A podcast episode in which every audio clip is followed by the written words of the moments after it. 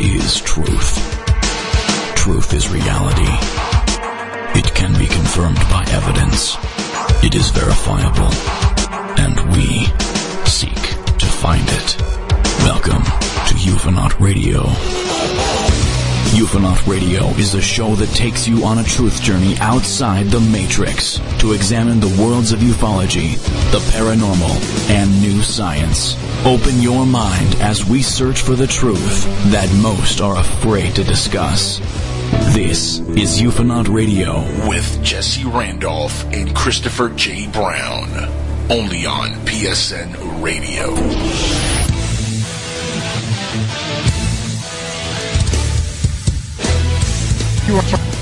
That's right, Monday night, 9 12 2016, Ufonaut Radio. Jesse Randolph, your humble host, along with the Honorable Chris J. Brown, and of course, as always, the angel of ufology, Mr. Angel Espino. Welcome, everybody, to the show tonight. Uh, another super power packed PSN radio evening for you. Uh, I have to say hello to my co-hosts here, who I'm excited to talk to once again. Gentlemen, how are you? Hello, how are you? Good. And how are the Yeah, two you doing tonight? Huh? Been good? You All know, right. when people uh, tune into a radio program, I think they're expecting a few things. One is for the people who are putting the show on to know what they're doing and to be present, right? And Sure. uh, but I think they're also wondering well what happens in the background sometimes. And while we were waiting for the show to start, we're all on hold and we're talking and we were having a lot of fun and, and I had wished that would would be on the air. We were we were talking about some fun stuff, but um, maybe maybe one day we'll have to trick each other. I don't know. But Well, I was blowing my nose the- there as you're yeah. doing the intro, so I was like, you know, I was amidst you- not blowing out. Okay, I was just I- nodding out like that was- snotty. Well, either way, I was I did not know that the show previously, Future Theater Tonight, was a repeat, and I was really interested in this Ingo Swann, of course, because uh, I, being one of the dummies who gave away his copy of Penetration to a friend a long time ago, who is not even a friend any longer, he's a creep. And sure enough, that book is now worth about three thousand bucks. Where? Hmm. Yeah, yeah, that's a That's worth three thousand dollars. Really? Who would pay three thousand dollars for any book? Uh, that's, that's Well, it's this is an Ingo Swann book that you can't get any longer. It's kind of a uh, special book, Hmm. a very special book. In fact, the guest who was Oh. on, I forgot his name. He probably would love a copy if he doesn't Well, have wait- one already. that's like with I'm a- saying having Hugh Hefner's diary. I mean, you- Well, the name like penetration, you better have a happy ending for three thousand dollars. Jesus, Jesus. No, I. It wasn't a very long book, book either. It was sort of that uh, larger size book, you know. Like your well, paperback. you know they got pills for that now. Indeed. Uh, we have a power pack show tonight. Why don't we talk about who we brought on? Cause, you know, I, uh, you know, we go back to the sayers and doers, as we all know. There's people who talk about the subject of ufology, and then there are people who actually go out and do something. Do something. And the gentleman on tonight, I was intrigued because, uh, in fact, Chris set this all up, and I was intrigued because he is absolutely someone who fall in the doer column. Am I right, Chris? a hundred percent for sure. Why don't you And tell us somebody? tell us about the guests and uh, who we're up for this weekend? Who's on deck here in the bullpen? Yes, it's Charles, and I hope I'm pronouncing his name right, Lamorax. And when we get on, we'll we'll have him uh, say how it sounds, and hope it sounds just like that. But anyway, um, he had yeah. It sounds like a Lamorax sounds kind of like it's he's from another planet, at least Or a copy planet. machine. It does. It's, I think it's a cool. It sounds cool actually. So anyway, but no, he had had um, to get into a little bit his story. Um, he's involved with uh, a French uh, documentary that had just filmed a documentary on his uh, encounters that he had videotaped on. Um, I was oh, what's happening here, but uh, uh, I guess uh, he had had uh, probably back two, three years ago, and he has videotape of uh, of the what he got on uh, film. And Okay. so, uh, well, what, what, what did he videotape? Because all, I- all I heard was the thing and. yeah, uh, it was an orb, videotaped of an orb. Oh, there we go. tape. Yep. hmm So, So he's a he's an orb experience. Whoa, Jesse, something's happening with your audio there, buddy. yeah, that's what I was kind of, yeah, the audio was kind of going ping ping here. So yeah, it What's, was, what's going on with uh, your audio there, bro? Hold on, let's fix that real quick. Uh, Jesse, Okay. Yes, I'm here. you sound like you're in the bathroom. Huh. Hang on. Yeah, something's wrong with your audio. You gotta like either unplug or plug back in or. This is live radio, people. These things, these things happen. Yeah, the, things happen.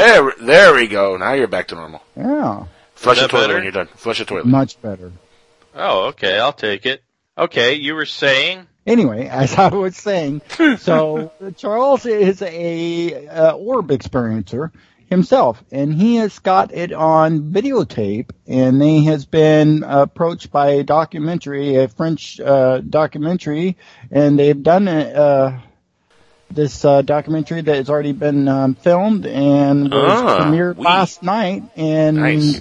in um, in Canada on a uh, French channel. So he'll get into that when he gets here and talk about that and and um, share about all what's involved. But uh, it's very interesting. And when you say about those sayers or doers, he is doing right now, literally, because he's out there and and um, on TV talking about and showing all what's going on. So um, Yeah. we'll see what happens more with uh, Charles' story.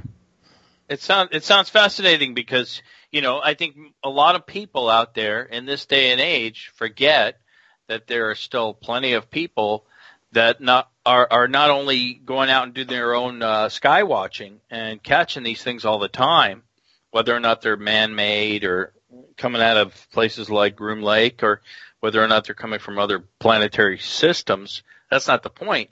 The point is, is that they're also utilizing technology. So you can only Sure. think about how much technology is at their disposal at this point. Uh, what really comes into play is budget for a lot of these guys because they're doing it out of their own pockets. Exactly. Right. So um, I remember when I was at a conference not that long ago. Well, actually, probably was, but uh, they were mess just starting to mess around with infrared. Okay, you know, with binoculars and such, and uh, telescopes, and uh, they were really expensive. You know. Sure. Yeah. They, they still No, are very expensive. The technology's just gotten better now. Yeah. Yeah. Yeah. And uh, and didn't you say, uh, Angel, that you were going to start doing some more sky watching, uh, physical that- sky watching? That's uh, my New Year's resolution. Do more sky watching for next year. Is it? yeah, that's serious. I'm gonna uh, go out and get myself some equipment, and uh, I'm gonna uh, start doing a little sky watching. Wow. I'm saving the money now because it, it's expensive. It's a lot of money. It's like buddy. Yeah, to get the uh, right cameras, you know.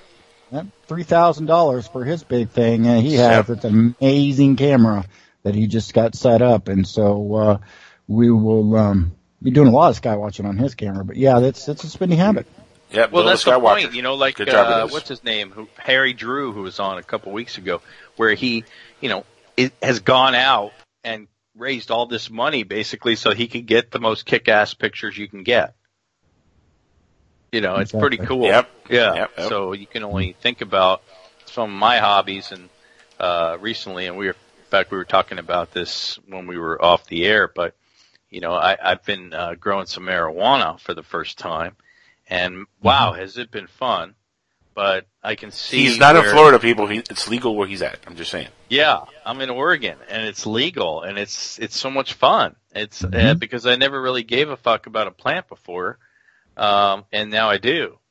So Now I'm it's like, your baby. Now you're babying it. You're nurturing it. Oh, dude, I'm so babying this thing. Like I got like a, I got like a bird's netting around it, and like if I see a bug, I'm like, get the fuck off my plant. You know, I get Yeah. angry. You know, Yeah. so You say sweet things to it because I would. I don't say anything to it. I don't talk to it, but I, I You should. trim it. I give it a trim. I pull the leaves off as instructed by my guru. Yeah, we gotta do I have, that. A, I have a guru. Do you know this, Angel? I did not know that. You have a Pot guru? growing guru, and I call this gentleman on the phone via Skype on my iPad through the power Uh-huh. of technology. Oh, right, wow. right, right. Sound effect. Thank you, Quato. There you go. And then, All right. and then he- I show him, I invert the camera and I show him the plant and then I switch it back to me and say, okay, what do I do now? Wow. And I do it. And and because I do it and I don't think, because if I think, I probably would screw it up by now because I killed my neighbor's plants while they were away pretty rapidly. Um, I do exactly what he says, and sure enough, this thing is just starting to uh, flower. I guess is the stage. Huh. Yes, Wow. it's flowering everywhere. So finally, this really kind of uh, branchy thing uh, is coming to life, which I didn't believe was going to really happen, and it did. And here it is. So it's and it smells, and it smells very strong, like uh, marijuana. You know, if you've ever Oh, smelled wow. it. Of course, I Yeah. can't smoke. I haven't been able to do that for the last two months, and these guys keep rubbing it in till they get Well, to smoke legally. you know, it just seems like this is the marijuana friendly network, PSN radio, you know? It just seems like, you know, It used to be when I was able to smoke, but now that I can't, no, now it's Well, just torture for me. Torture. I use it, I use it strictly for medical purposes only. oh, me too, because I'm lazy. That's you know. Yeah. I use the But you know what, gentlemen, Help I with my digress. laziness. Uh, yes, uh, I digress because That's the neither here nor there. saying that is, is the, yes, the technology, when I started talking to my guru about doing this on a different level, because I was enjoying it so much as a hobby, uh, it became quite clear very, very fast that this was going to be a very expensive hobby. So I can only imagine bringing this back to our guest tonight. I can't believe I was able to do this, but I can only imagine the amount of money is coming out of his pocket. So I'm curious about what his day job is. I'm curious about um, if he uh, does this a lot by himself and just you know how he became a skywatcher. You, do you guys remember that guy I was uh, interviewing years back? Um, and I wonder if he's still around. He was over in uh, Michigan or something. He was also some guitar hero, which was really Mhm. weird. Dude, I smoked a lot of pot from then to now. I have no idea. Yeah, I know, I know. But you know, this is a good segue too, because you know another aspect of the show we've been wanting to do, guys, and we never get to do this because we always run out of flipping time. hmm Is uh, we never get to talk about what we thought of the guests that we've interviewed, and I wanted to bring that up and have some sort of downtime where we could say, "Hey, what did you think of our guest last week?" You know, and be able to powwow and get everybody's consensus of uh, uh, not so much yay or nay, but for the most part, well, sometimes yay or nay, like with uh, what's his name, John. Uh, By the way, uh, he, he's changing his name. He's no longer John Sailman. Now oh he's boy, Richard. wait, wait. Oh, Oh. okay. Oh okay. I thought you were going to say something else. But, No, no, no. He, he's Richard Sailman now. So Hmm. his name was John, and he changed it to Richard. Why didn't he go a I little thought bit it was going to be bizarre? like, like Kermit, you know, but Kermit. He should have. Kermit the Frog here. That should have been his name, but no. sorry, he does sound like Kermit. I have a girlfriend and uh, she's my girlfriend and I met her on a boat. That's uncanny. Yeah, that's my Kermit. anyway, uh, That's the retarded Kermit the Frog, guys. our guest last week. Let's talk about our guest last week for a minute. Yes, Yeah. Uh, well, I don't want to start. Why do I always have to start? because you're the host, dude. Oh, Dirt. Yeah. Well, Chris is too. Chris, you Okay. got. the Well, I'll guest. start. I don't care. Man, I go got ahead. the guest. Uh, I really liked Harry. I thought Harry was a great guest, and I think he has a very interesting story. And um, it sounds like there's it sounds like there's a lot there to be looked over from from what Harry says, and uh, they need to get more investigating on it. And um, maybe he's, I would like to I like to hear more. Um, I enjoyed And you it, will. and- Um, and you will on Skywatchers and- Radio. oh, that's right. And Coming on time went by. Skywalkers. Of course. Yes, yes. When is he coming on? Uh, a few weeks from now, he'll be on. Tell you the exact date in a few minutes here. This is my take on Harry. The Drew, and- 18th of October. There you go. There you go. Okay. All right. Good job, Are you Chris. finished, Chris? Are you done? No, I'm I not. like done. Harry. Harry's I'm cool. sorry. I like him. Go ahead, brother. He is. Anyways, he's, he's very nice. Anyway, uh, and then, um, you know, I like that, that he's able to carry a conversation and go and, um, we don't have to, to pull things out of him and, and he can just continue to, to, uh, to, to rock it. So that's what I enjoyed. Moment of silence. Yeah, baby. Yeah. he rocked it. I was waiting. I was waiting for Rock the house, baby. no, uh, Angel, what'd you think? What'd you think? I liked him a lot. I think he's a, a good guest. I, um, I mean, his story is intriguing, that's for sure, and I can't wait to like dig in a little bit more on Skywatchers. So, I thought he was a good guest. I really did. All right, all right, fair enough. I, I, I didn't get it myself. I, I really had trouble with that guest. Um, I, I thought that, uh, you know, uh there was so much information there, and I just felt like I couldn't have a conversation with Harry. I felt like I could go to a Harry lecture. I felt like I could read a Harry book, but I, I, I didn't feel like I could conduct an interview that night with Harry. So, um, uh, maybe that was my fault, but uh, I just Yeah. wasn't able to extract the information I wanted out of this guy. He had He's a, a very nice guy. And you know what the thing of it is? super nice, super nice. he gets when he gets on his subject and he gets going, he does. He's got his spew. He goes through his A, B's, and C's, his whole deal. And but you know, outside of that, he he was such a nice guy, and he was so happy to come on. He wrote back a very nice uh, uh, um, message back to me about about coming on and thanked us and um, said how professional we were.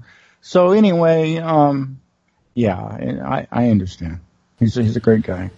I like him a Super. lot, like I said. So he's, I think he's, uh, yeah, and I, I understand where you're coming from. Just I think uh, it might have been I'm, one just, of those things. I'm trying to be as tactful as possible here. You know, like I'm trying to say, yeah. Uh, in the in the old days, I didn't give points for being nice. To be honest with you, I just Right. I wanted the fucking goods, right? Yeah. And and and and if I know somebody has it and it's more of a communication issue, that pisses me off.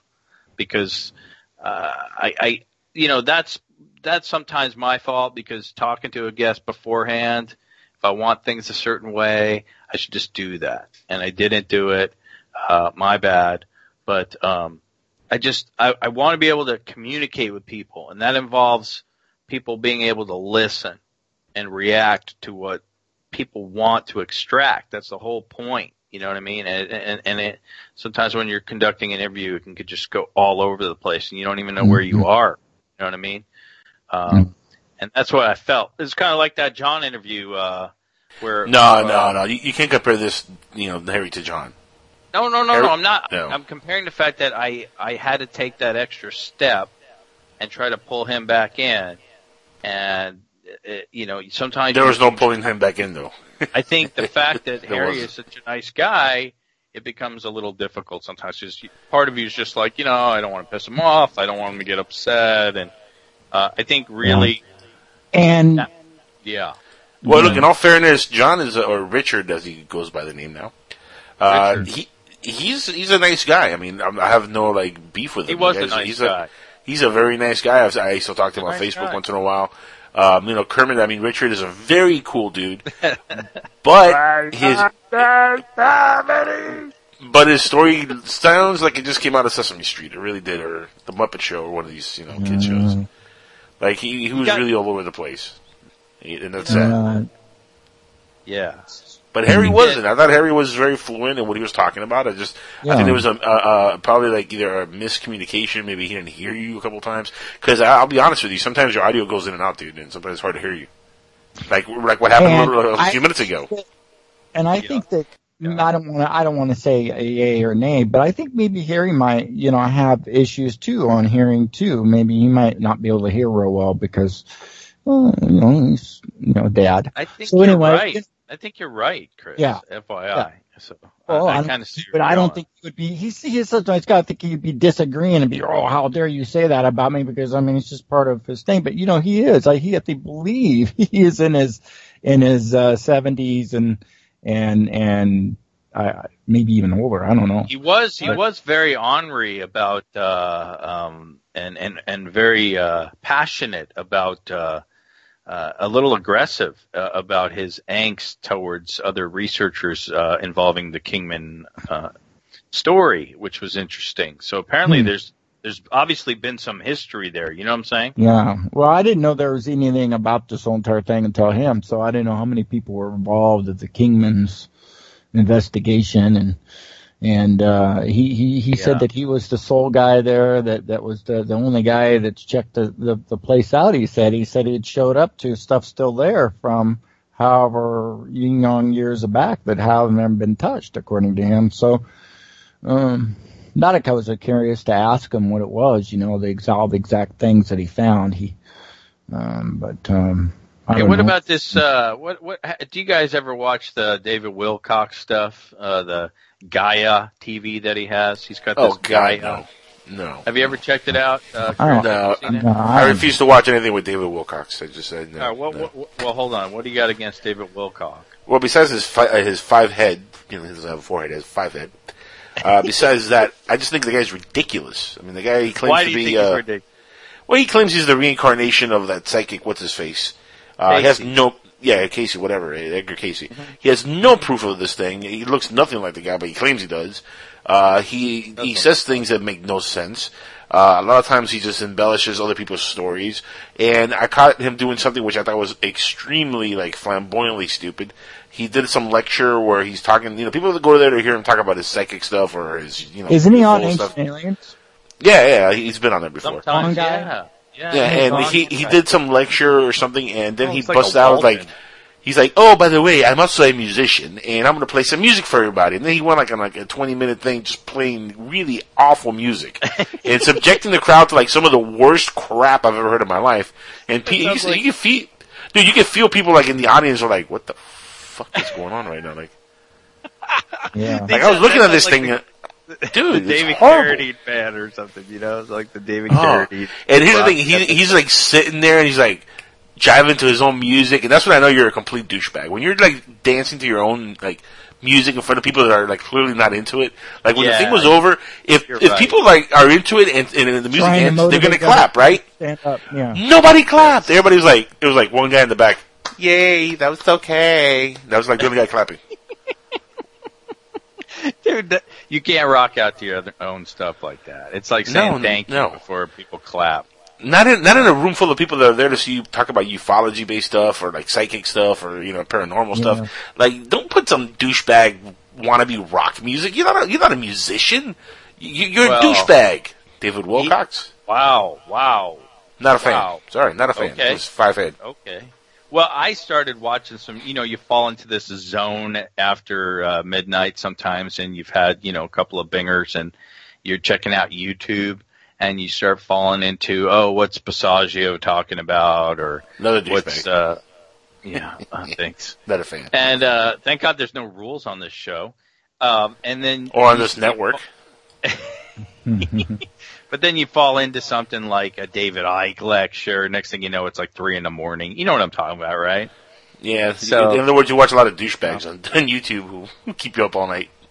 Yeah, sometimes I do. sometimes I like to check out, or I'll, I'll watch like you know a, a a Project Camelot video or something, uh, something like that, or a Steve Greer video, or Do you like watch that. anything credible at all on YouTube? Like anything? I, I look. I will be the first one to admit that I enjoy hearing people's tales.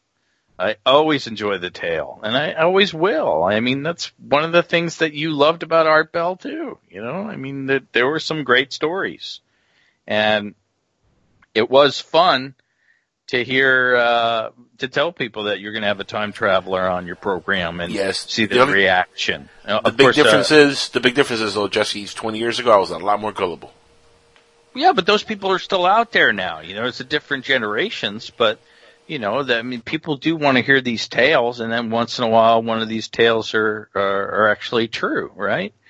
Um, Name but one. either way, that that's not the point. The point is, is I fell into this this stupor of YouTube land the other night, and I flipped on some David Wilcock, and he, with this Gaia stuff, and it's a, like a pay subscription thing, so I couldn't see too much. I I think they mix it up with yoga, which I know you really like, Angel. oh yeah, I'm all about yoga. Yeah, you like I'm, a, yoga. I'm a yoga master right here. Yeah. And so I couldn't really watch too much of it, but then I went back to Bashar because it was some connection there. He was popping up on the side, and you guys all know how much I love Bashar. So uh, I've been seeing that Gaia stuff uh, promoted a lot on Facebook. A they're lot. putting money into it. They're putting. Yeah. They're definitely putting money into it, and uh, I don't get it.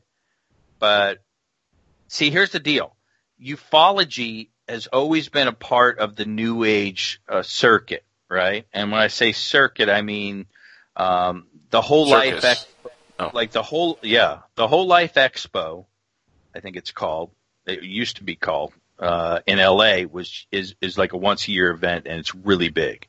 And that's where you get all the people who you know have booths. Well, they'll take your picture and show you your aura and shit like that, and all kinds of supplements and and meditation stuff and crystals and all that kind of gobbledygook stuff. Um, but ufology get tucked into it, and so there there'd be a subset of people that were hanging around there, like uh, UFO TV. Sometimes would have a booth there, so I would hang, you know, sort of come along and check out the scene, right? So and, and so Wilcock is in that scene, even though he dabbles in this stuff. That's his scene, that new age and that new agey environment, that whole culture. There's a lot more money there. You get a lot more rich people into Yep, new yep, agey shit, Yep. right? Yep, you're right. That are not ufology. So that's the distinction. So he's going to have more money at his disposal by hobnobbing it with that community. Does that make sense? Makes total sense. You're absolutely Not right. only that, but Nori is smart enough to know that he has to hobnob with that community as well because those are the cats that still have some money from their pensions and whatnot, and, or they're rich and they're into the new age stuff and they like it to be very positive usually. So uh, it's funny that Wilcock, you know, he'll come out every once in a while and say we're, you know, something's going to happen, this and that, but uh, not as much doom and gloom, I don't think. You know, they they try to keep it pretty positive. And ufology usually has a pretty negative undertone. You know, like but nothing ever like- happens. or does it? You know, I mean, or a fa- fall into like a John Lear lecture or something. You ever fall into one of those? Mhm. Hey, No. we were out on uh, Mailbox Road, John Lee was great. me and Bob Lazar, and that's where we first saw the disc on a Wednesday night. That's that was my John Lear. that was pretty bad. Pretty bad. Thanks, pal. Thanks for being. Thanks for being my Ed McMahon. You are Yeah. correct, sir. Yes. Uh, hey, look, I could sit and talk about my pot some more. You know. Uh, damn yous. Damn yous to hell. Well, yeah, all right. So that's Harry Reid. You know, I think we all uh, we're all on the same page. I, I now I loved the guest before that, by the way, and we didn't get to talk about him. What was his name again? He had a cool name too, Mister. Uh, um, help me out here, guys. Charles Charles Lamorex. No, No, that's tonight's Because that's what we dude. got to get to here soon. We're at the Hey, bottom hold of the on hour. a second. We're gonna get to him. We're gonna get. I want to talk to him for sure, but I, I'm gonna bet f- if you want to take this bet, five dollars that his last name is not Lemorex. Right, Lamoureux or Lamoureux? I'm, I can guarantee it's not either, but that's just what I'm seeing it. So Oh, uh, okay. get him in from that. I was trying to. Yeah. I was trying to make a little bet. Uh, Oh, make some money. I'm not betting Oh. money that y'all gonna lose, that's for sure.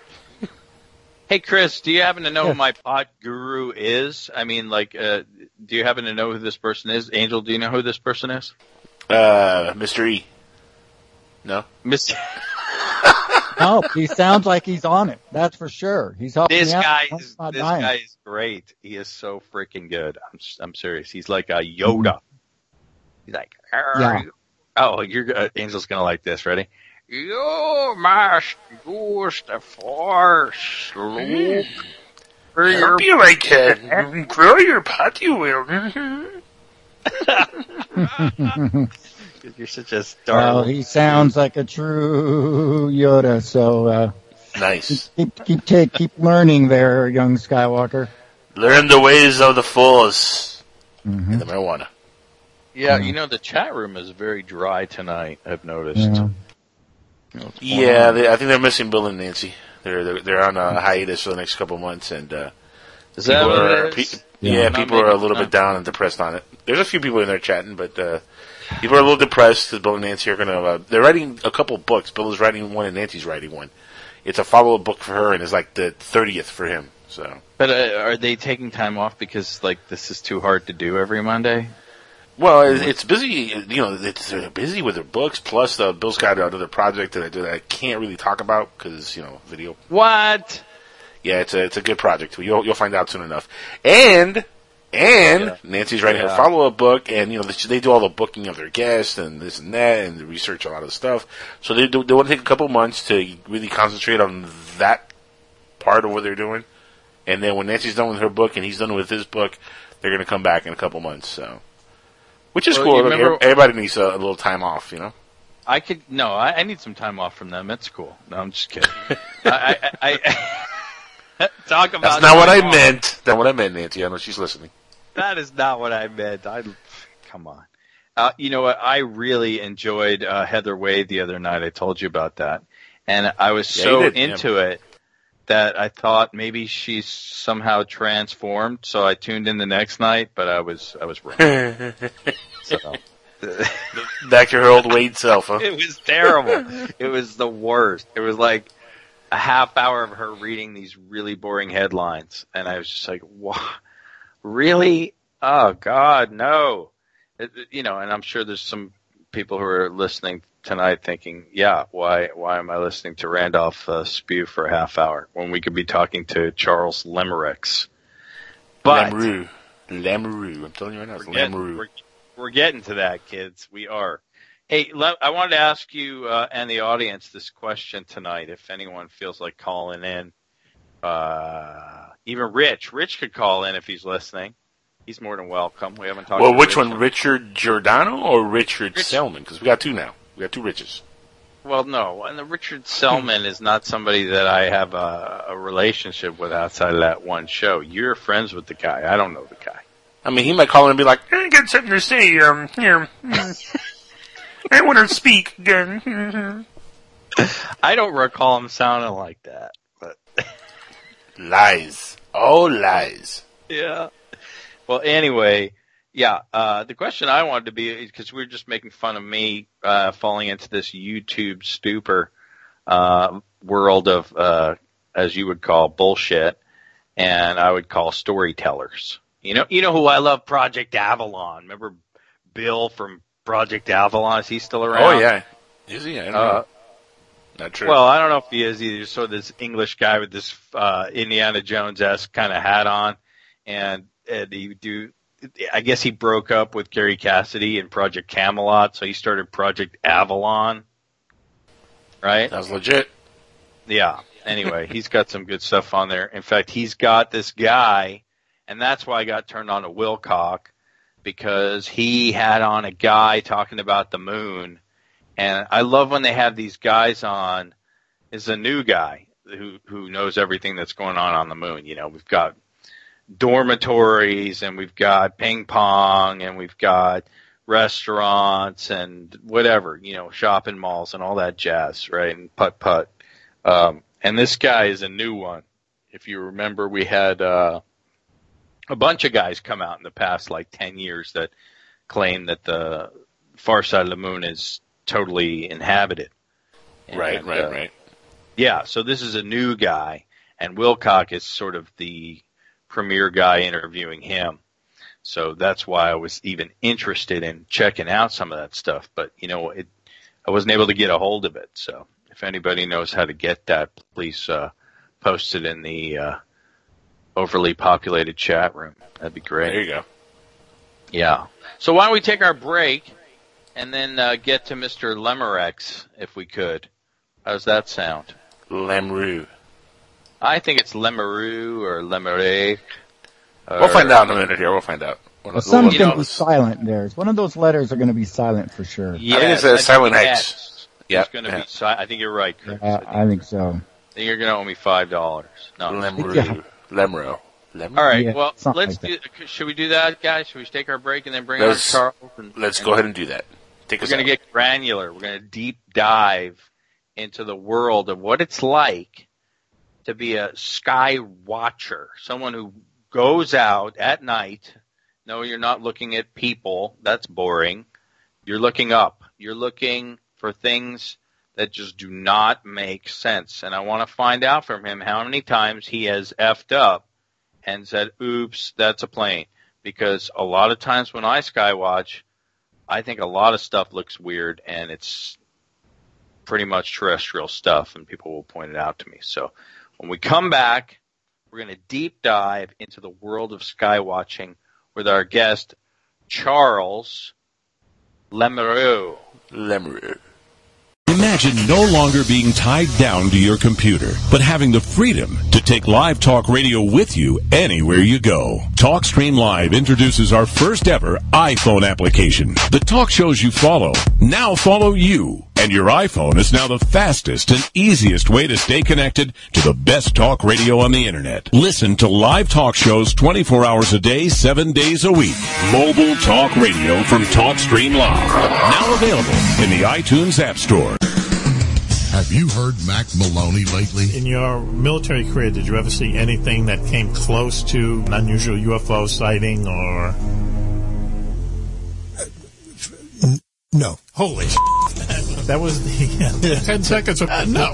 What are you That try- was so convincing. Yeah, what are you trying to say there? Well, UFO is an innocuous term. That's the worst fucking denial I've ever heard. Unidentified flying object. Mack Maloney's Military X Files, Friday nights at 11 p.m. Eastern on the public streaming radio network. Unidentified flying unidentified object. Put a team of professional consultants behind your home or business computer with Key Information Solutions, providing solutions to your internet and computing needs while keeping you on the cutting edge of technology. Preventative maintenance and networking support, hardware and custom built computers. Let Key Information Solutions be your personal tech staff for your home or office with affordable hourly, monthly, or annual rates to fit anyone's budget. Call Key Information Solutions now. 954 973 3374. That's 954 973 3374. Or visit keyinformation.com.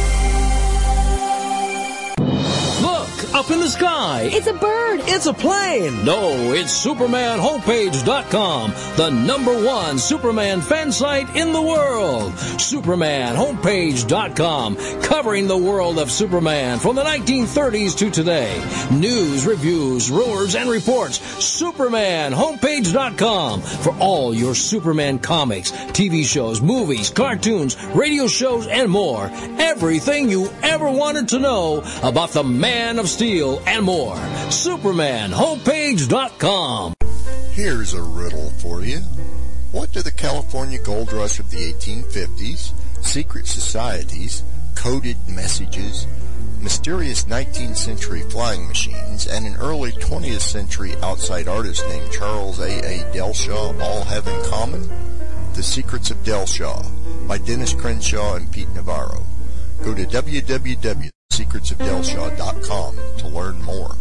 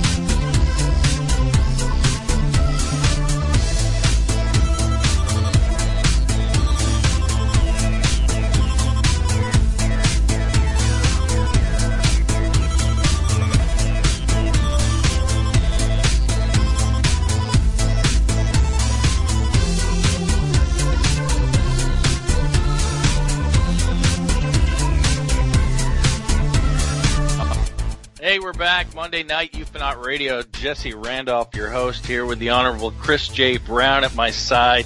And as always, the Angel of Ufology, Angel Espino. And guess what, kids? We've got our guest tonight, Charles. Wait for it, Chris. Yes. Make poor Chris say it. You know he has a hard time with this. I don't want to. Still I'm telling you, it, it- you know, so, uh, we got our guest on the line here, and his name is Charles Lemereau, Lemereau, which is French, of course, and we were going to And make a wager. and you know, and you know what it Pronounce stands for? It stands for the lover. The lover. Yes. Why, and he- yes. No, well, no, you're not allowed to talk yet. We didn't introduce you. And we we just had this whole banter that you missed because you're not part of the damn show. You're a listener, but if you were, you would have heard the banter, and it was way funny, and we had a good time, and we're having a great time. And I want to welcome you to the program, Charles Lemerrieux. Well, thank you very much. And that's a really nice pronunciation of my name, uh, Lamoureux, English, and in French it's Lamoureux. So you guys were right, except for, who was it, Chris? Lamorex? Yes. Yeah. What am I, Memorex? That's what I'm saying. See, a copy machine. Memorex with the L on it. Well, you'll remember my name now. Somebody's Yeah. name is Tommy Memorex or something out there, and he's worth a billion fucking dollars, you know. So, welcome to the show, man. You know, we we've been talking about you for a half hour, so it's nice to finally have you here. And uh, why don't you tell everybody first off uh, where you're calling in from tonight? Well, I'm calling in from uh, Vancouver, British Columbia, and just next to my home, there's a uh, marijuana dispensary where I was just there. So it's okay that was uh, you guys are five minutes late because I just came back. wow. No, but no, seriously, Amen. I, I'm just lying. But we do have a dispensary everywhere now in Vancouver. Oh, you do you? Yeah. Oh, wow. Yeah, it's crazy. It's I um, got the I'm Cannon telling you. King right behind me. I got Yeah. yeah, the Cannon King. The what? The Canna King? The Cannon King. Yep. Right Wait a minute. me Oh, so here's my question, you guys. How come these pot? Now I live over here by Martin Luther King Jr. Boulevard, which about 50 feet, which goes on and on and on here in Portland. But there must be at least 10 shops. But maybe it's a law, Chris. You might know this. But is it a law that they have to close at a certain time? You know, um, I don't think so. Because they all I- close I- at 10. Yeah, Well, I- been the latest. Well, for you guys in the U.S., Yeah. yeah, probably up here. I've seen them open till you know 11 midnight. Um, that's our dispensaries, the marijuana dispensaries, and there's like one in every block now. There's there's just so many. Uh, it's all over now in British Columbia, uh, in our province. Well, but I'm it's um, it's great, Charles. Uh, yeah, I'm having so much fun growing my little plant, and maybe I'll get like a dime bag out of the damn thing. I don't know. It's still a lot of Oh. a dime bag, giving away my age, right? A fucking dime bag. Wow, dude, really? Jesus Christ. I think we're all in the same age group. Okay, fantastic. So let's get into it a little bit. So you are, uh, uh, first of all, you got a film that was just released. Is that what I'm getting right here? Yes, um, it actually is playing again tonight uh, on a French station called uh, TV5 in Canada. It's a francophone French channel, uh, or uni uh, uni is the station.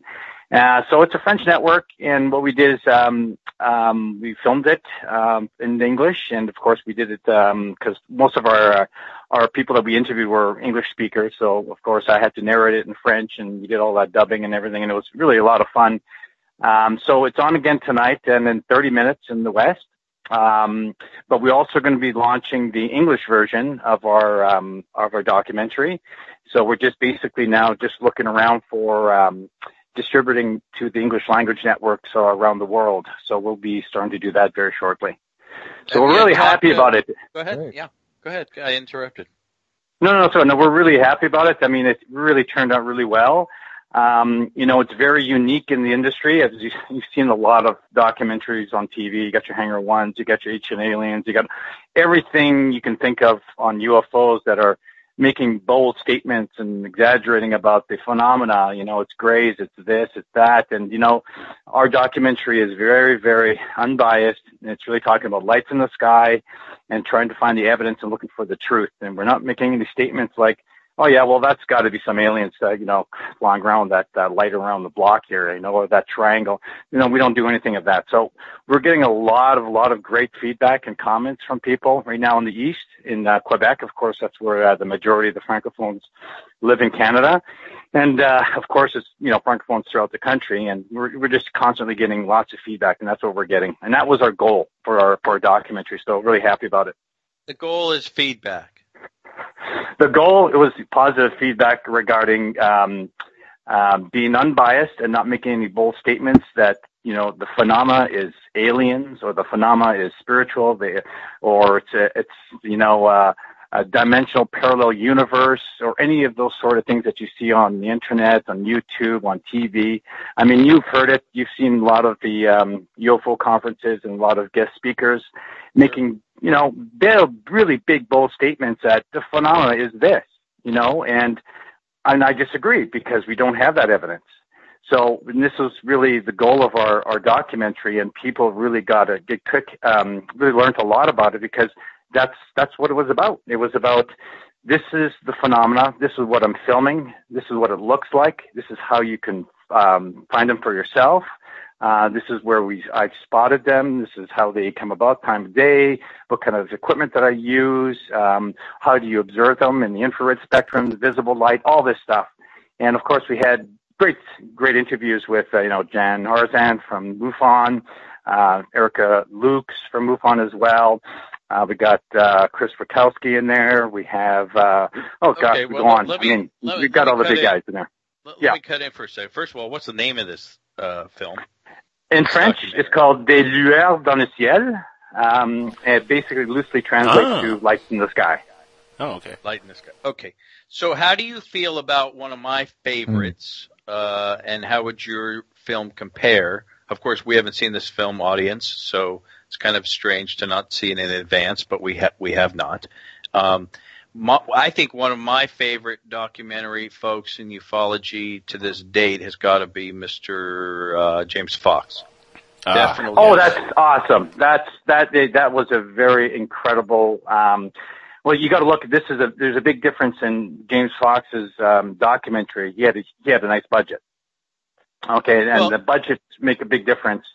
And I believe it was more than an hour long, wasn't it? Well, he had a few. So he had uh, Out of the Blue, which was Yeah, fan- that's my favorite. Yeah, Yeah. that was my favorite. Um, and then he had uh, another fantastic one too, um, which I forgot the name of because uh, he's kind of been out of the loop. But um, I was I was wondering, you know, you watch these documentaries, and uh, first of all, the reason I asked you what your goal was is because I love when people have a goal. You know, what Yeah. are you trying to achieve? And if it's money, that's okay too. But what's the goal? No, Uh, that was not the goal at all. For sure, was not money. Uh, I trust me. I put some money into well, it myself. interesting because you're Yeah. okay. Well, now, we're, and we're going to get to that because I we Yeah. love gadgets and and uh, gadgetry. To hear about your gadgetry is something I definitely want to get into, and that's Yeah. one of the neat parts about this program is that we don't have to pander to a whole bunch of uh, silly commercials, so we can actually listen to what you have to say for more than uh, 15 seconds before hopping onto a buy buy some gold commercial. Oh, hold on, guys. Uh, we gotta go, hold on. We gotta go to buy some silver commercials. And- Here comes Kermit. Have you got your silver on yet? well, now buy silver by the pound. Go ahead. My bleach pit. I need my bleach pit.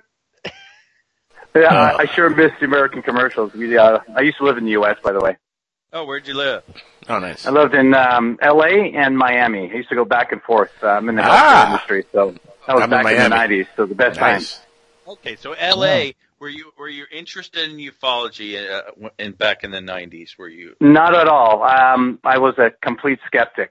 Um, and I, again, you know, I'm a big Star Wars fan. I grew up during that when I was a Yes. you know, nice little teenager. I love you this know, guy already. Um, yeah, I'm totally into sci-fi and all that. Uh, I, I'm big into astronomy. I was an astronomy enthusiast. Well, I still am all my life. Um, but basically, uh, tucked away my telescope for the last five, six years to to do this now, uh, because of my experience, and we can get into that um, later on. I want to get into um, that. Yeah, yeah, definitely. next.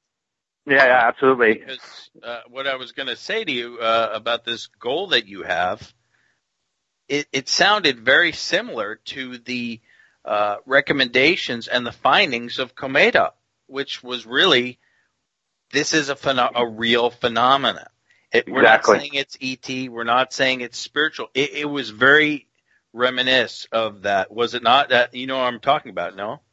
Yeah, absolutely. That's that's um you know that's that's totally our goal, and um, I think we achieved it. Again, like I said, we it it was a small budget, and we weren't doing a documentary on uh, everybody else's um, you know experiences like what James Fox did. That was incredible. You know, he had some you know great um, interviews with uh, some you know one of the best sightings uh, you know in our time. Um, so basically, our documentary was basically around myself um, what I've been basically doing for the last few years, and uh, my travels throughout um, um, British Columbia, my province, as well as Hawaii, and um, of course down in Los Angeles when I went to my first UFO conference, uh, the MUFON Symposium. So then, of course, that's where I met um, Jan and um, a few other people, and we interviewed them there. So I was looking for answers, and this is what I've been doing for the last five years. And you know, I had that experience uh, over five years ago with my telescope that got me into all this. And uh, it was quite amazing. And being an astronomy enthusiast, um, yeah, I know the skies quite well. I know satellites. I know the moon. I know the planets. I know all, all that stuff. I've been doing it since I was 13 years old, and I'm 51 now. So you can imagine that I do know my skies. So when I see, you know, here I am with a, a camera behind my telescope, and I'm taking shots of the moon, and I'm seeing this triangular type or diamond-shaped object, not gliding, but uh, I'm sorry, not drifting like in the wind, being like a kite or something. It was gliding. It was like slipping on ice. It was so odd and surreal, and I was I was so amazed by it. I, I didn't even take a picture of it, and to this day, I still kick myself in the ass because it it would have been like an amazing photograph because I had my uh, camera, uh, what was it, a 7D, I think, Canon behind it, and it would have been a beautiful, you know, 17 or was it 16 megapixel photograph of a real UFO, and unfortunately, I, you know, I missed it. So I went into a lot of research after that, trying to figure out what I saw. I'm total skeptic of UFOs, but you know, I just saw one, so something's got to be real. So I went why were you, totally why were nuts you on the internet. Uh, let's slow wow. down because we're not yeah. in a rush. I want to hear more about this sighting. This is the sighting you speak of that got you knee deep, correct? Yeah, yeah, exactly. Why why a skeptic to begin with, even though you had a sci-fi background and an astronomy background? Yeah, well, because I've never seen one, first of all. Uh, all the stories I heard as a kid growing up, it's all like you see on TV, the same stuff that you would joke about that I'm always uh, putting up with today, you know, with colleagues, friends, family even. Well, ridicule. family is turning around now.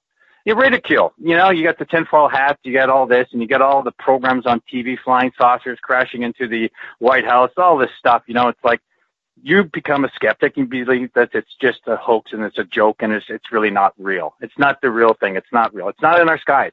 And I've never seen anything like that looking at the sky since I was 13 years old. But you know what? And I know why. And I got really lucky looking at the moon and seeing something going by. Well, I did know Vancouver, British Columbia is a huge UFO flap.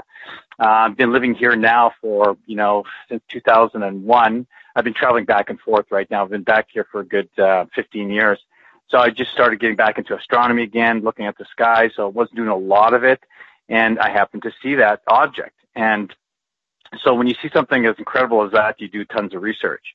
Tell us So, a little bit about the object. Tell us a little bit more about where you saw it, who you were with, so we can get a little bit. By myself? Because this this influenced a big uh, the rest of your life, obviously. So Oh, it did. It did. It made a, oh, a huge, huge impact. And um, basically, I was in my backyard here in Vancouver. It's in a park called uh, George Wainborn Park. It's a huge park, and um, and it's dark. It's in the middle of the city, but you know, it's by the uh, the creek. It's called False Creek. It's very beautiful.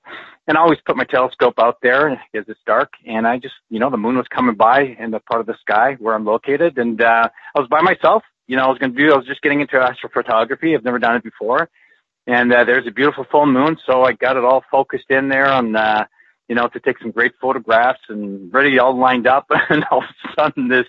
It was more of a diamond shape, but you know, today I look at back in, in my head, you know, it's, it could have been a triangle, just the way it was um, angled, right, coming going across the uh, the moon, and it it wasn't like you know when you see something in the sky, you know, drifting with the wind and the wind and the air currents, like a kite or a balloon, it drifts, right? It drifts and wobbles.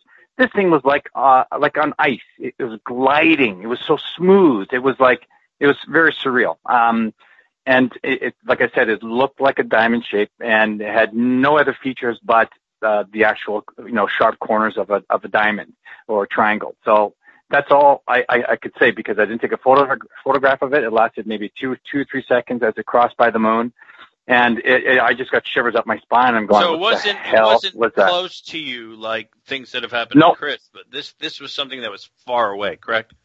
It was far away, yeah, very, very far away. It, uh, but it was large enough that it was within, you know, probably a couple thousand feet in the sky, maybe a bit higher. It's hard to tell. You can never tell, right? When you're Sure. looking in the sky with, Very hard.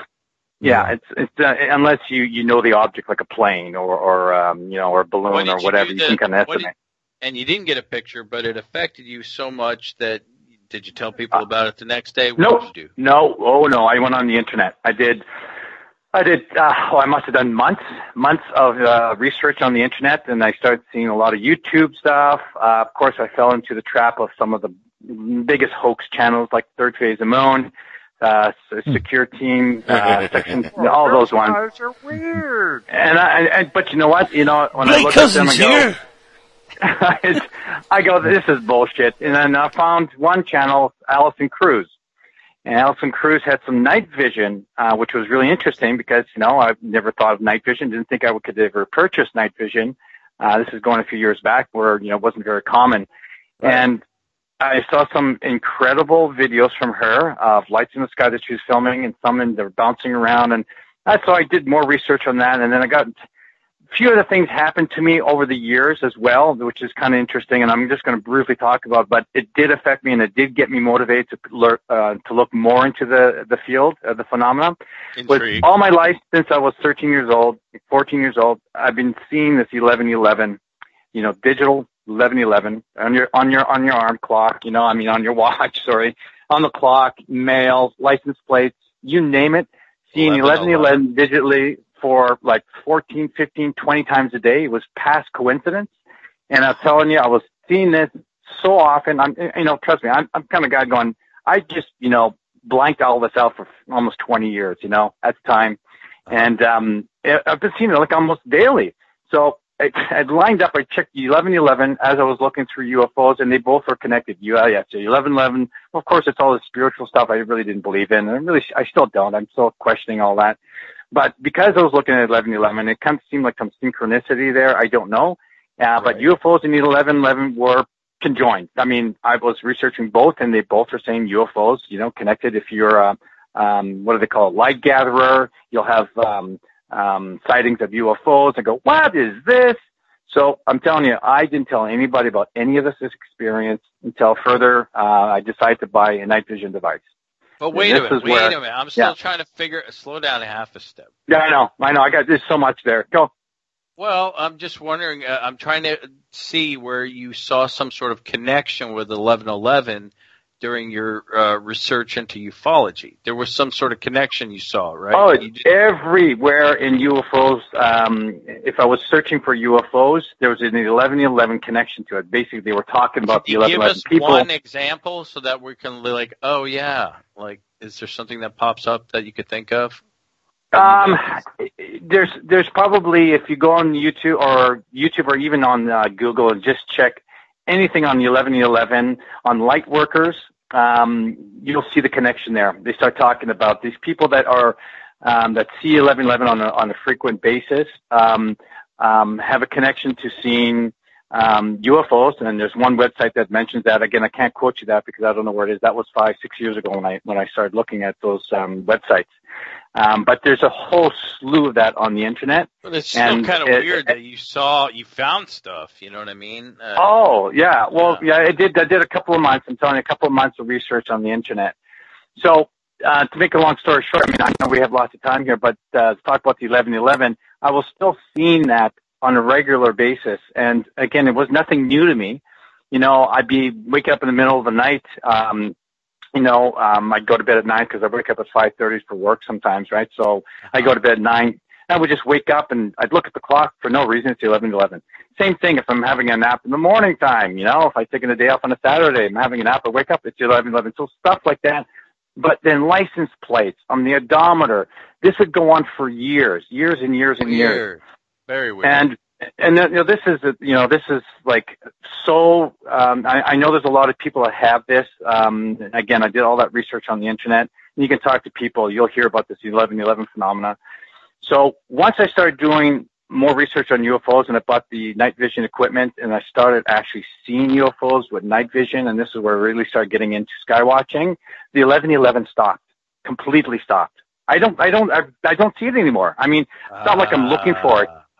So I, but I, I don't have that, that coincidence anymore. Like, of course, once in a while I'm looking at the time, it's 1111. That's a, you know, that Well, happens, right? You see it. Charles, Charles, let's break it Yeah. down.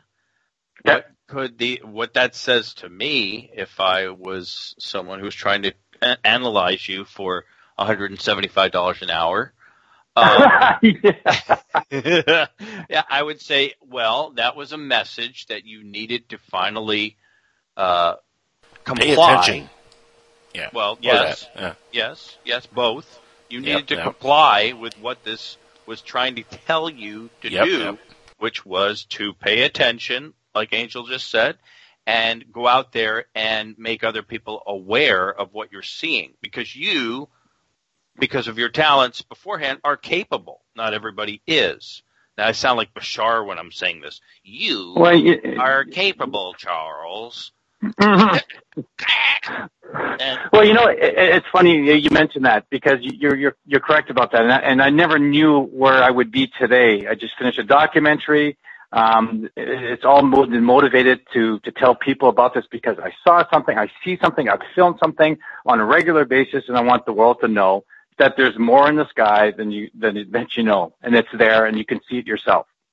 And right. so, you don't have to rely on NASA to to No. filtered photos. You can go do it yourself if you're not lazy. Yeah, and really, and you don't need to know about disclosure. It's here. It's there. There is a phenomena there. We don't know what it is. I, I can't really say that anybody else does, but I mean, it's there, and you can you can find it yourself. Um, I think, I think if you just gotta have want, well, patience. if you want to know the answers to anything, you can ask Steve Greer because he knows everything. You know I, You know what? At the beginning, that's I found his website. I found Steven Greer, sent him a long letter about my experiences with 1111 and um, my sightings, and then of course, um, um, you know, a month later, I started seeing him with uh, night vision. I'll, we'll talk about that in a second, how that started. And um, never got a response from him. And then I started, you know, looking at more of his videos, and then I started seeing him doing this ambassador stuff at twenty five hundred dollars a head, and you know, I lost a taste for his. Um, I, I, how would I say that? I, I'm a salesman. I'm in healthcare. I've been doing sales Okay. for a very, very long time. I'm a smart guy. I'm educated. Yep. Uh, he's a snake oil salesman. Um, you know, I, I, I, don't know. agree. I think yep. I don't. I, I think at the beginning he may have been onto something that he really believed in. Right. Uh, he quit. You know, I, I work with doctors all the time. Um, I think he he quit whatever why he quit being a physician. He found something that he could make as much money, if not more, and I think he's making a lot more money. Uh, and that took over from the actual passion of, of of searching the skies for you know UFOs. I mean, you can't just go out there and start teaching people. I saw his CE5 um, stuff, and you know, and The protocol. you know, he's got this, this protocols, and he's going. I saw the videos with him going around people measuring with the um, um, EMF uh, device, uh, the tri-field recorder. I have one. I mean, I've I've done all this research myself. I'm really educated in this stuff now, and there's no way you would monitor people for uh, you know unusual EMF around them. You can't hold that tri-field like that because it's going to go off. You got to keep it stable on on on a on a mo- you can't keep it mobile. It'll go off no matter what. It's going to give you an accurate reading. So you know that's fake right there. Number one. Number two, just because you're meditating around a circle, all of a sudden you see lights in the sky that look like flares, and automatically you say that's the aliens, and he calls them, I forget the name where they're from, Arcturians or whatever. Again, that's that's false. I mean, I see orbs and lights in the sky all the time, and I never say they're aliens. I I I, have, I rarely even that goes through my mind. I, I think there's some intelligence there, but I, I I'm far to say that these guys are from any kind of solar system or parallel universe. So Um, you but- think that he is just creating that whole uh, absolutely, of the story. absolutely, absolutely. Well, I will say one hundred percent. it, it, it, I understand what you're saying, and I probably agree with about 90% of it, but the truth is, is that we are not making much headway, right? So for No, instance, no. you just, you did this documentary and I'm excited to see it, uh, after speaking with you for 25, 30 minutes, but the bottom line is we've been doing documentaries for years and we are still nowhere. We are not anywhere since Roswell. So my Yeah. point is whether it's Greer or Gilliland or anybody else that you want to pick out or Meyer or any of these other people uh, that Mhm. want to say, hey, we're trying to communicate. We're trying to do it close encounter style, word up. This is Yeah. what we're going to try. Uh, I say we have to try to think outside the box in 2016 because technology is not winning either. It's just not. We're able to talk to each other more. We're able to share information, but we can't trust anything we see, Charles. No, and I agree 100% what you're saying, and I and, and I know what you're saying about Steven Greer and probably several others, which I'm not going to get into right now because I, I really, it's really not going to move anything forward for what I want to talk to you about today because um, there's a lot that we could find out about this um, this phenomena if people do certain certain things, and people need to do it if you want to get. It, it has to be coming from the grassroots. If it doesn't come from the grassroots, and you and you you don't go to, you don't need to do any protocols. I mean is there a relationship with meditating and um, having a, some type of telepathy with um, the the the, uh, the phenomena? Probably there could be because I have an experience. I'll tell you about what happened to a blue orb that came 20 feet from me. So you know, but the actual protocol itself, do you need to do that? No, I think just the actual uh, fact of going out there, just your your intent to look for them and to be be in touch with them. If they're in the area and you are, um, um, you know, announcing yourself that you want to look for them, you want to see them, you want to find them with whatever binocular or night vision device that you're using, you will probably see it. But uh, it's not going to bring them to you by doing meditation. They're not going to come to your location because you're meditating. If they are in the skies at that time, maybe I, I'll probably agree to that because of some of the experiences I've had. But I just shot. Um, I captured a wonderful UFO um, orb, orange orb. There's two of them and I mon- and I um, captured it with um, thermal. Actually, it, there was no thermal signature, so which was very significant. And two night vision devices because I have what's called the Skywatchers mobile unit that I put together, and it cost me around ten grand, and it's on my um, Wow. website. And, and uh, you'll have a look at it. It's very extreme. I spent a lot of money on it over the years, and uh, is- it's very what is the effective. 10 Gs. What's the 10 Gs for? What what are you Thermal?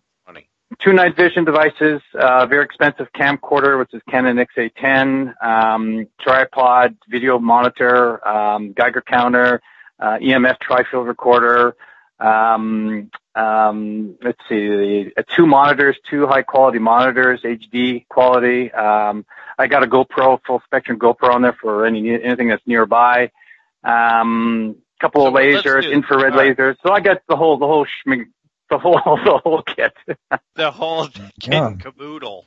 And also, Yeah. they don't have they don't have Craigslist there, or else you could have got this shit cheap, right? Uh, oh well, yeah. Well, most of it you can't buy through Craigslist. you got to kidding. import it. Come on. Yeah. I'm kidding. I'm kidding. No, let's do this. Let's let's break down. Uh, tell us. I want to know as granular as possible. Yeah. What a sky watching episode night uh, Detail. excursion would be like for Charles, including snacks. including snacks. Okay. Yeah. Yeah. All right. So here, let's let's pick this night as an example. It's dark.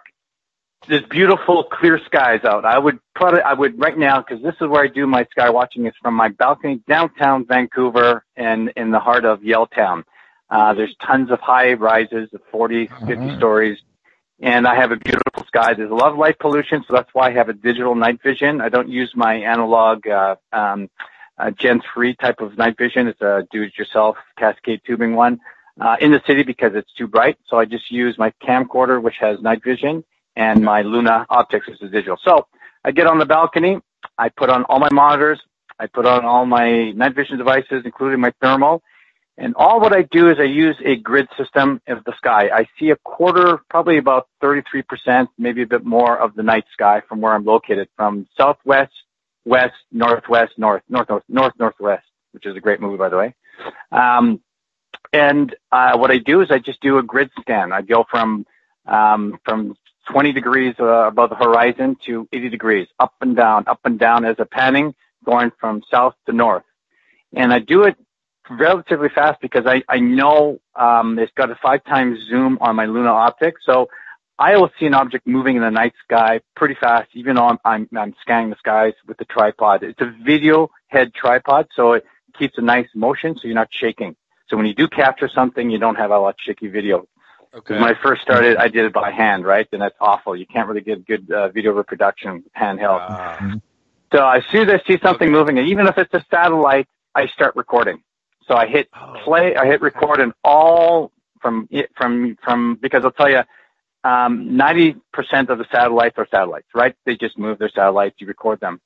But there's still ten percent of these objects that look exactly like satellites, and then they'll stop. Yeah. Oh, they'll shoot something to the ground, or they'll turn directions and go the other way and die a complete 90 degree angle. And, and I'll tell you, these satellite looking objects are these orbs. And they could be just a thousand feet up or 200 feet up. You cannot tell the difference. They sure can mimic anything they want in the sky. When you call So- them orbs, they could easily be like a scout ship, let's say, right? It could be from that distance. Yes, I call them orbs because mm, um, I have probably half a dozen of good close-up orbs uh, that are from anywhere from 100 to 200 feet from me, and they're perfectly spherical. They're size of a baseball to a basketball, and um, you can see clearly the one I shot in June 3rd this year. Um, it's got some kind of plasma action going on in the middle. You can see it kind of fuzzy inside there, and it's kind of Yeah. moving around. And it was moving with intelligence. I mean, it, it came from the southwest, um, moving north. It went up at 80 degrees and it stopped, turned around, started going the opposite way, and it descended really fast. And then it came around the crane, which is about 300 meters from me across the street, and went right by the the crane. And you could see the size of it. It's tiny. It's a tiny, but there's nothing in the skies from from like uh what's his name? Mark D'Artonio said that it's a plastic bag, which is absolutely impossible. Plastic bag. Um, yeah, he he just doesn't know what he's talking about. Um, plastic bag and uh, or trash in the city, which is Vancouver. We don't have trash in the skies. Very rare unless you have 100 kilometer an hour winds. Then you might have some trash like leaves.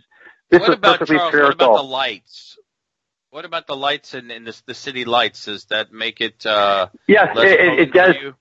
Yeah, it, it's troublesome. In fact, that um, you do have the light pollution with the video, so you, you get a lot of noise. Uh, that's why I use digital night vision, so it can handle it can handle it. So you can still pick up um, objects that are in the infrared spectrum. But I think most of them are so are, are uh, you know about 100, 200 feet away, and they're so dim. But they go from invisible because I've had orbs that even with night vision it looks like a mirage. You're looking at a, a mirage. You know how a mirage looks like it's completely transparent, but it's like a like a wave but it's perfectly round. And I had an infrared laser, and I'd hit it with the infrared laser, and boom, it was the size of a basketball, and then it would zip off, and it was, and then it was bright. Then you would see it, and it would take off. So it's like I caught it, right? It was like wow. So you you affected it. I affected it, and- or it was, it, it knew I was, I was, um, I caught him. It's like I caught him, and you, What did that What's feel that? like? Because you're you're alone. You're eating I laughed. Cheetos. No, I laughed. I laughed. I laughed. I go, oh, you, yeah, I laughed. I go, I go, you piece of shit. I call him, um, I call him a few names. Uh, yeah, because I got angry at it because he's on top of my condo, right? I'm on the 21st floor, and he's right on top of the condo, and he's just not moving. You know, I'm, I'm scanning the skies at 80 degrees, so it's almost vertically straight up. And I see this thing not moving, and I see a mirage. And then, uh, you know, mirage because you can see behind the stars, and it's like wavy. And I go, what the hell is that? And I grab my laser and I, I hit it because I just knew it was an orb. And I hit it, and all of a sudden, boom! It was big, bright because the the, the uh, laser illuminated the whole object. Right? It was the size of a basketball, and it was um, you know another ten stories above me because that's the the top of the condo. And then it was all bright, and boom! It zipped off, so I couldn't record it because he took off. It was bright for maybe three seconds, and it disappeared. So I kept on scanning the skies. And when I'm looking for orbs and I know they're in the skies, I really scan the skies really fast just to continue with my, my typical night vision uh, or sky watching. Uh, so I, then I, I continue the, the grid motion, but a lot faster. And I'm scanning the skies, looking at my monitors. I got two seven inch monitors, so I can see really clearly the skies and um, anything that's moving. and and a lot of times they're very transparent uh, with the you know either an orange or blue luminous light. Um, and then I know that's an orb, and then I follow it. Sometimes they're very fast, sometimes they're very slow. Um, but most of the time they're zipping around, and, and I'm talking of going 100 to 300 miles an hour right past my balcony um, because they're pretty close. Any faster than that, I wouldn't be able to see it. And um, then it would stop, and then go the opposite direction.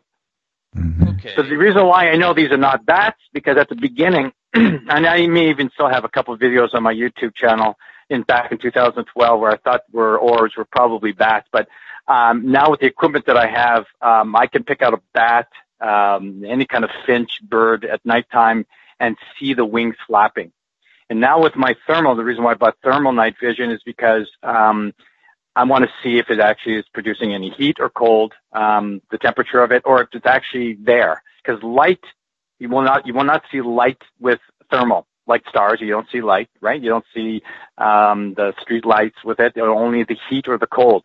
If there's an object in solid matter there, you will see it. No matter if it's cold or hot, it'll be in the sky.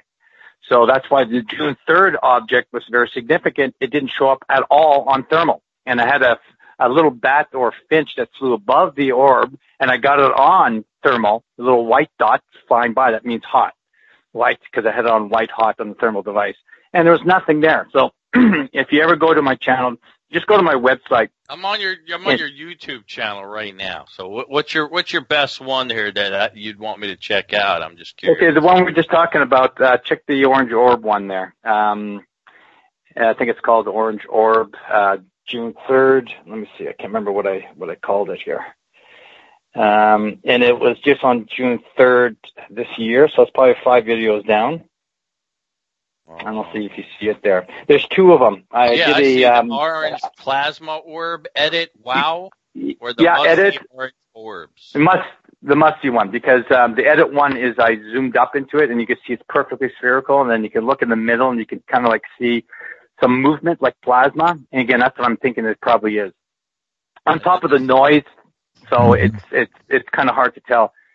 There's a reason why that you know you need to have What's really. the box there? What's the box that I That's see? the thermal. Oh. That's the thermal. The black, that's thermal. So you'll see right at the beginning, I capture, there's two orange objects and there's, uh, outer focus. And, um, and then I focus the camera where it comes in really tight and it's perfectly in focus and it's perfectly spherical. And then I only followed one. So it came in by a pair. Two of them came in from 80 degrees above the horizon coming from the southwest. And, um, and they started descending um, to about maybe 50, 60 degrees above the horizon, then it lowered quite right into where the condos are. And you'll see it wrap around the, um, Yeah, I'm seeing um, it now. a crane. the tower, the crane, the crane. Yeah. Yeah, yeah. That's where I am It's- right now. It's a very um, straightforward video. It's nothing mundane at all. Trust me on this because I've done so much. I've done over 2,000 hours of sky watching. This is the real thing. I have not seen one for several months, so this was a really great opportunity to actually film one again. Um, and the fact that this thing actually stuck around for as long as it did, about four minutes of, is it four minutes, three minutes video? So, and again, I had, the, uh, yeah, I was able to actually focus in on it and zoom in with the, the Luna, and it's it's very transparent, and it didn't Yeah, react to any of the street lights. It didn't rebound, like you don't have the street lights um, reflecting off it. So, which indicates to me it's either a hologram type of um, uh, object or uh, just simply a plasma ball. Um, but it did not have any Either way, go back to your go back to your premise, which is you know your goal. This is a phenomenon. We Yeah, don't know exactly. what this thing is. It's it, even you know in the YouTube video that I'm watching, it becomes difficult to you know it's hard to know without you explaining if I'm upside down, left or right. But you see an object, and like you said, it is perfectly circular and Yeah. orange. It is definitely orange. Um, and Yeah. it's a bright orange. It's not a. It's, not a dull. It's a burnt. It's a burnt orange, and those are very common. you can see them with the naked eye. I've seen three large ones, um, probably the size of VWs. Um, both, uh, three of them that came around exactly in the same area, southwest sky, about 80 degrees above the horizon, way up there. And they both showed up after I was flashing around with a smaller orb that was wrapping around my um, my balcony area. And uh, I used to have an infrared laser, which I don't have anymore. They're too expensive. I can't afford it. It just burnt out. And again, infrared lasers you can't see with the naked eye, so you don't blind any pilots with planes that are going by. It's very powerful. It's a 100 milliwatt or 200 milliwatt infrared laser. And I had this little orb that was hanging around the area, just about that size, uh, but it was white. And again, I couldn't see with the naked eye, so I started flashing my laser. I had to get some freaking reaction from him because I'm getting pissed off because he keeps on zooming by my balcony. And, you know, I'm just getting, I'm just getting mad. I want more information. Tell me what you are. So I started using the laser and I hit it with the laser and it's a pinpoint of light. So you have to check that video. It's called, um, um, uh, Orb Games. It's, uh, it's about another 20 videos down. Uh, and that's the title, uh, Orb Games. I've got two versions of it edited. When I hit it with the laser, uh, it's the size of a basketball. And just before that, in the night vision, it's just like a pinpoint of light. That's all. It's just a pinpoint of light. Boom! It it it, it, it um, either the the laser uh, enveloped the whole object itself, or the object itself responded and um, um, uh, ejected its own uh, infrared light because I could not see this with the naked eye. And I have a five times zoom on that Luna Optics um, night vision device. So that means it was at least 200 within 200 feet from me from that distance, especially with the laser. And of Okay, course, I'm with any laser, with the laser right now, and it's really freaking bizarre, you guys. which one are you looking at? The orb games? Yeah, Yeah, it's kind of freaking me It's- out a little bit. yeah. it's, kind of, It's not. it's it's killing my buzz.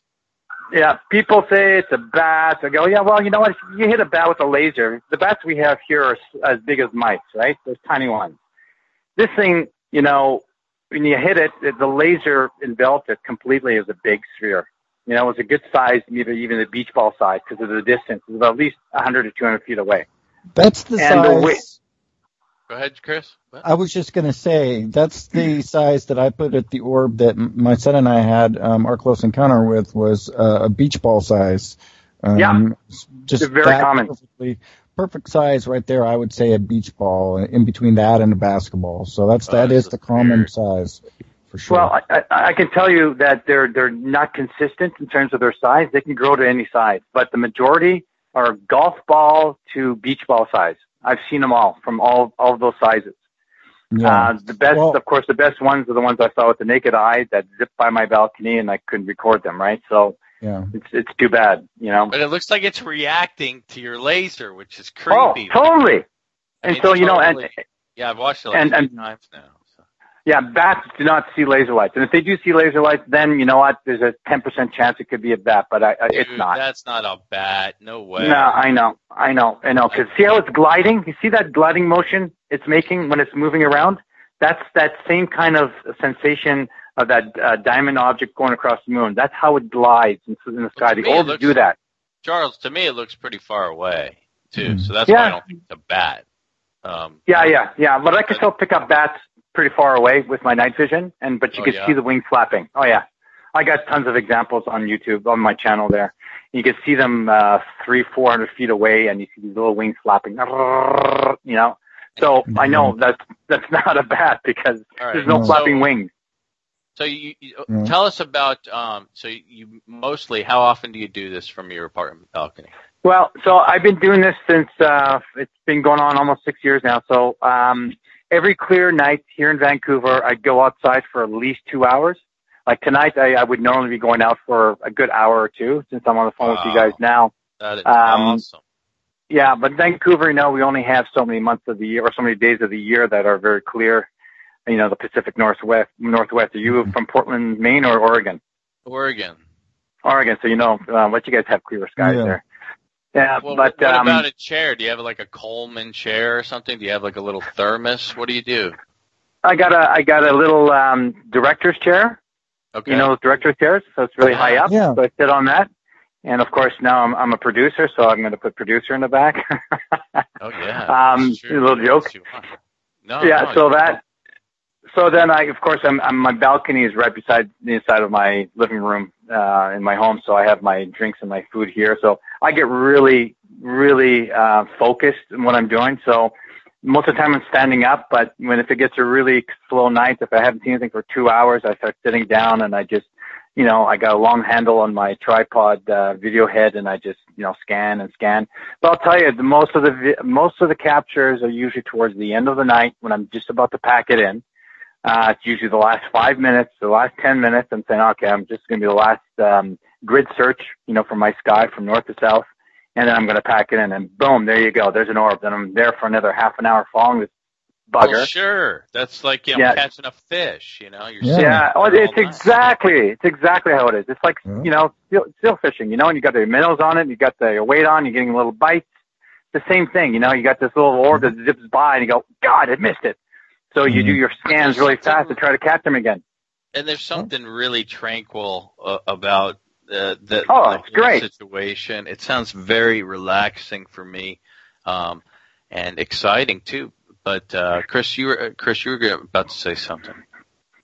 No, I was just going to say it's just it is um, uh, when um, he was talking about the orb and about the different sizes. You know, when it, my thing of it is, is I've you know when when we when we had seen the orb real close to us, is that there's a few different parts to the orb, and that is one thing was was the uh, magnetic bubble that was surrounded the sphere, and the sense of when people say the orange comes out or whatever.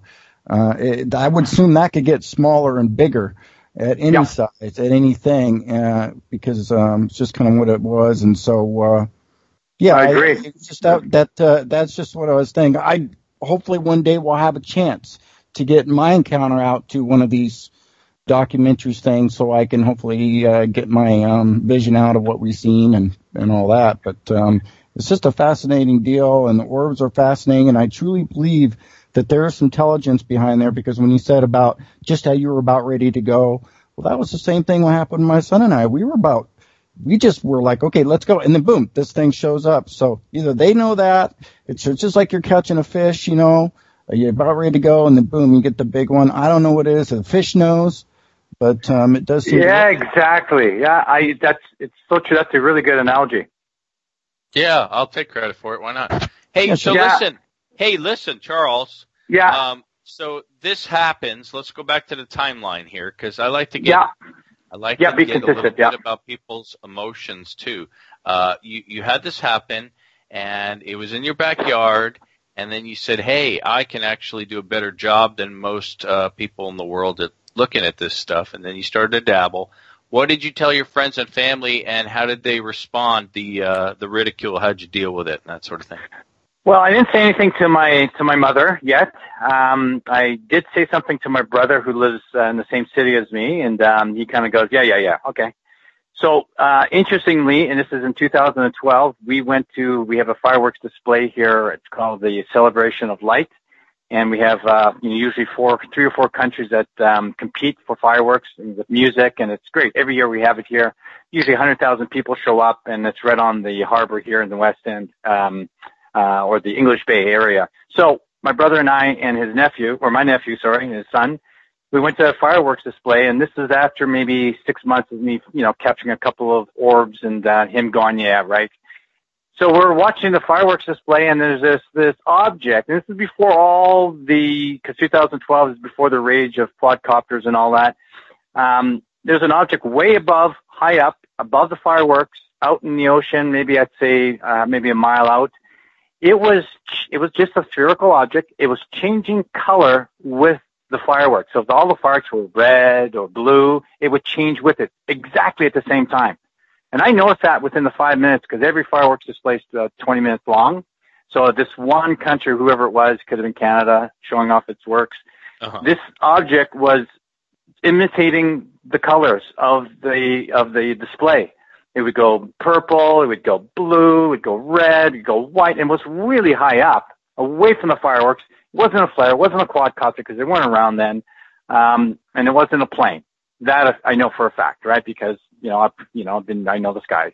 And we've So seen these I- things at events. We've seen a lot of Yeah, they things. they Yes. they show up at these fireworks. So, and I and I'll get to the next um, uh, encounter that I have when I saw this uh, blue orb. But this is in 2012, so early early in my sky watching days. And so I'm pointing, telling my brother and my nephew, look, look, and then they're looking at this and they couldn't figure it out. And then they're going, Charles, you're you're right. I'm I'm starting to believe you now. Ah. So, okay, so it it lasted 20 minutes, I proved it to them. I go, look, look. So I come home, they go home, and they live like a block, two blocks from me.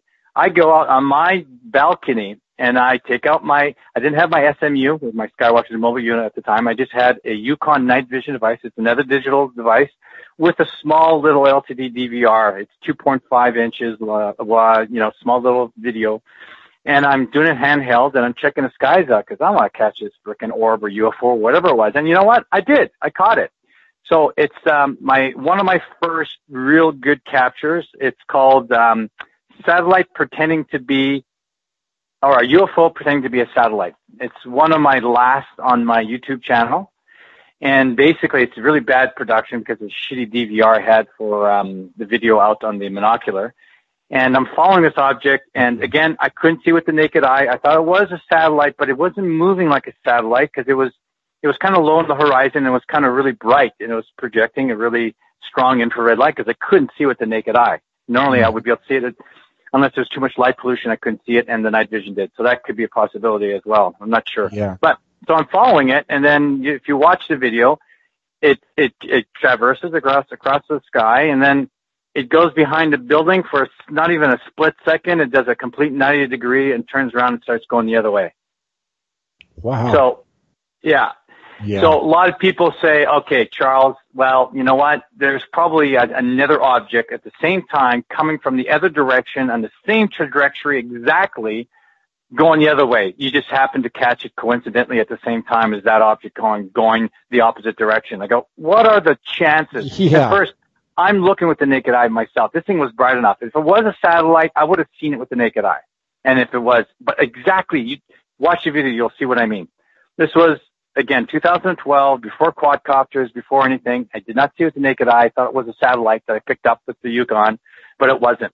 And this is about 20 minutes or half an hour or so after the fireworks display, after we saw that UFO.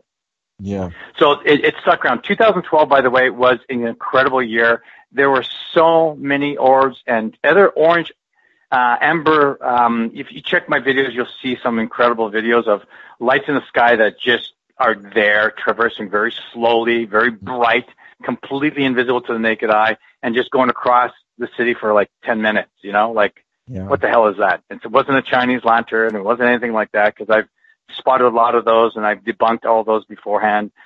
So, you know, it's, it, it was an incredible year, 2012, 2013, and then it started leveling off in 2014. I, mm-hmm. I was, and this is when I built my And- SMU. Our encounter was in 2011 in the summer. Um, Well, that was apparently a peak year. Uh, talking to Allison Cruz out in Pennsylvania. Um, she- 2009 to 2011 were the peak years, and 2012 for me I thought was incredible, but apparently 2011 was even better. yeah, it was it changed. That 2011 changed my life, that's for sure. Well, it changed, and I was I, I was observed in 2010, and, you know, 2009, 2010. So that's probably why there's so much activity in the skies. And I saw that my first night using my telescope. You know, after so many years not using it, and then here I see something go across the moon. But it took me another three or four months after doing a lot of research then I actually buy a night vision device, which is that Yukon. But my very, very first, that was that my second real good encounter. But my very first encounter was again 2012.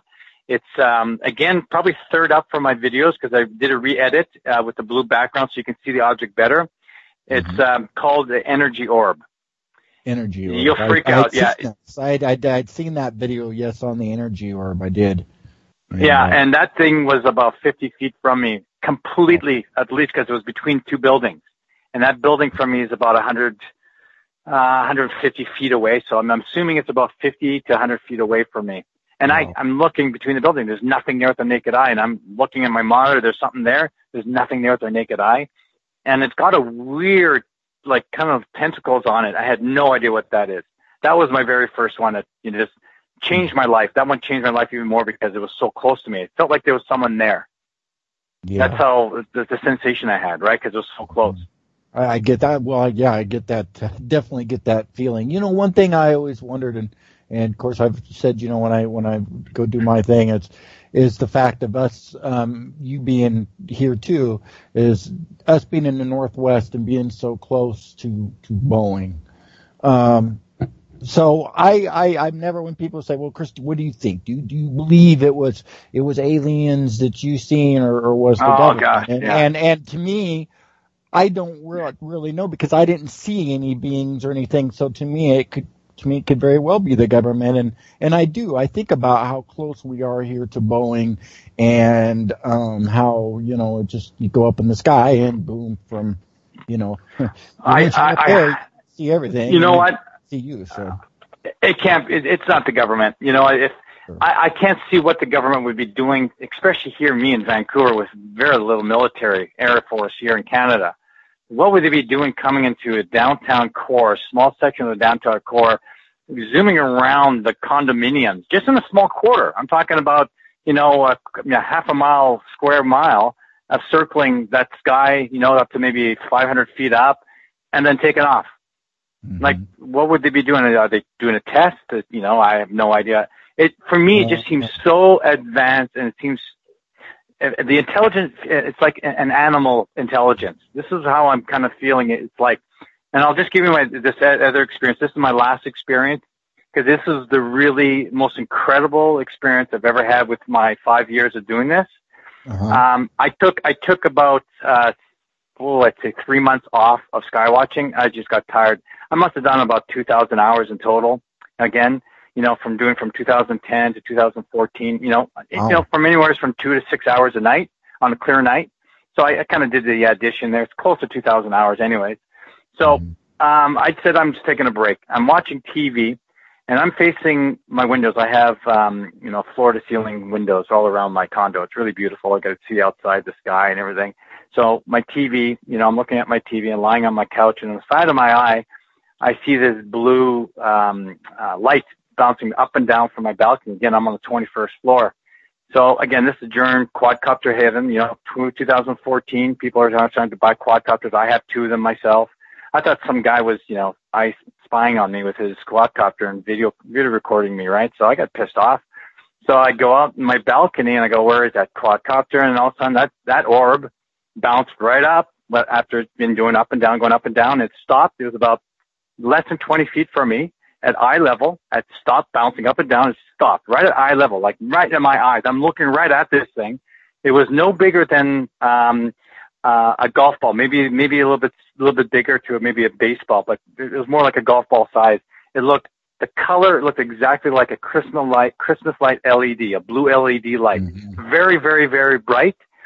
So for about two seconds, it stopped. I'm looking at this and going, you know, I, I went, holy shit! And all of a sudden, boom!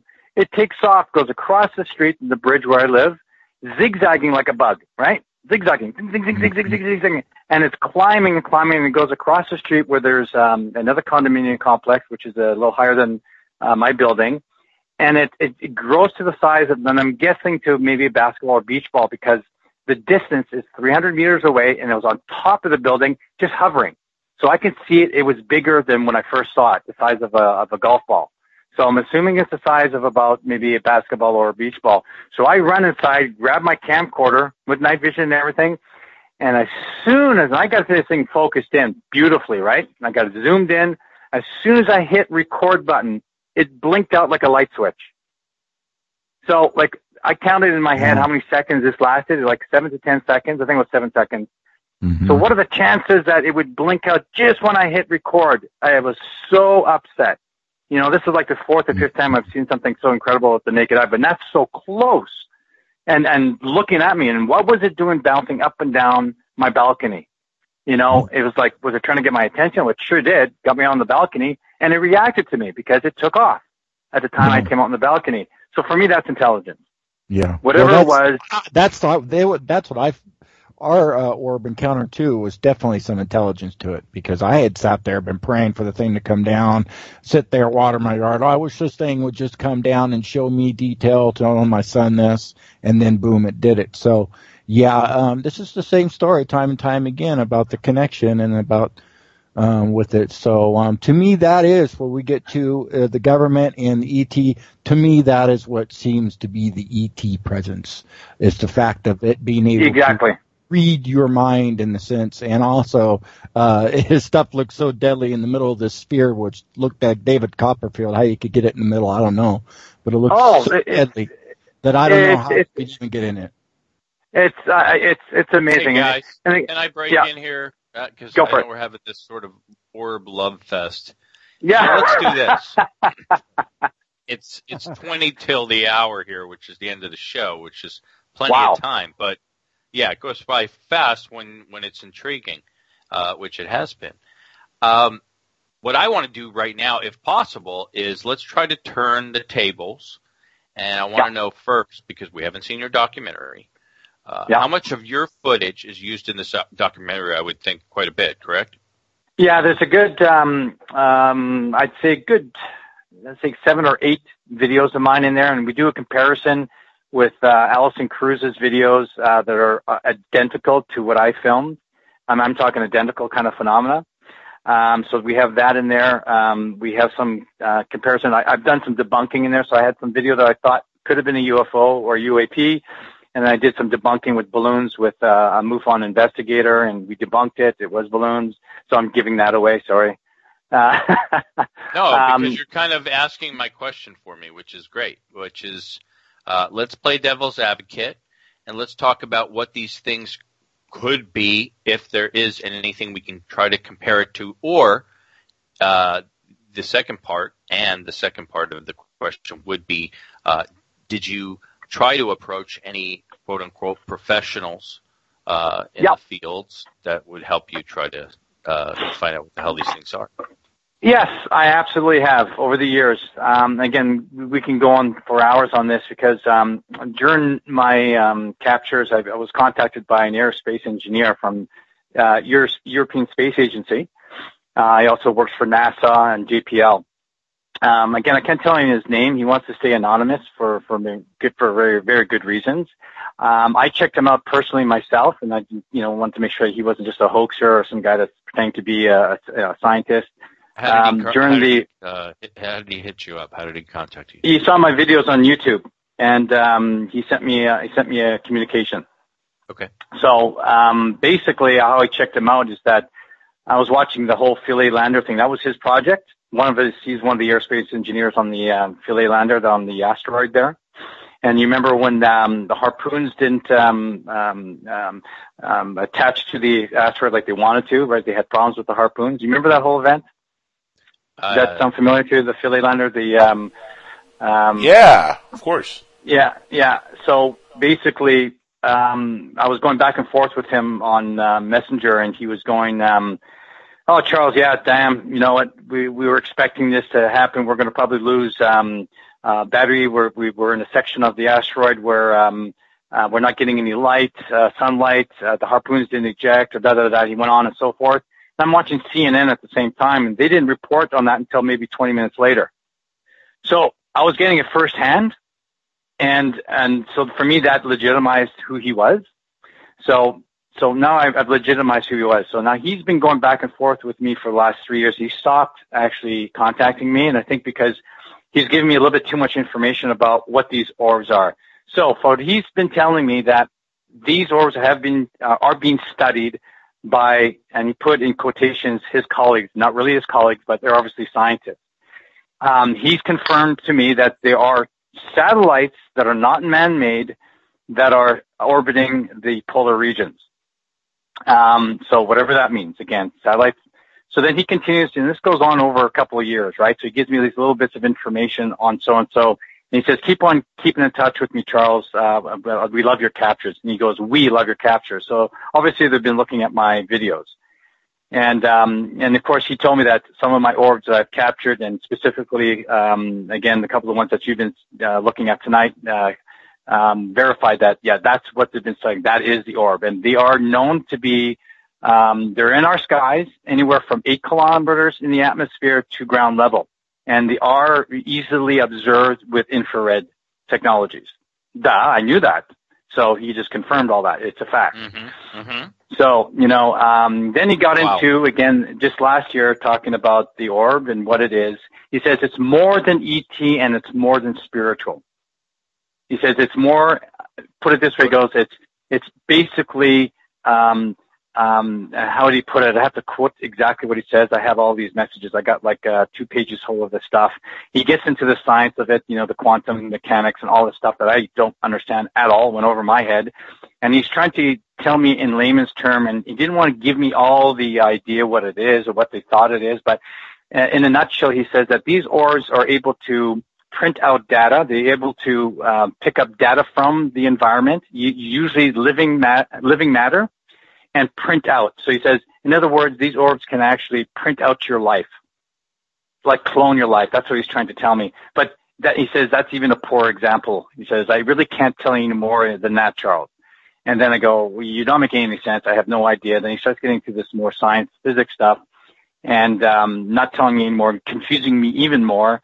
But he says there's they're not a living being itself. They're not an entity in itself. But he says it's bigger than ET and it's bigger than uh, spiritual. Because I asked him, is it a spiritual orb? Is it uh, you know energy of our spirit, our soul when we die? Is that what it is? He goes, it's more than that.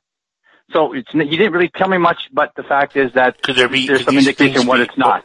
Charles, could these things uh, you think be angels? Well, why not? Angels. What what are angels? You know, angels don't be, for the Bible. Don't be so na- hey, don't be so narcissistic, okay? Look, No, no, I'm dead serious. no, I'm dead I'm serious. so okay. Char- I'm, I'm very serious about that.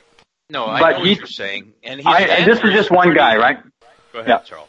Go ahead. This is just one guy, right? One guy, but I, I, I, he's been pretty accurate on a lot of things before I even, you know, communicate to him. And he's seen some of my videos, and he concluded, yeah, that's you're seeing these are the R's. You're seeing these, and uh, that phenomena is, you know, can be seen from eight kilometers up, which is what 35,000, 30, 40,000 So hold on, meters. hold or on, feet. Charles.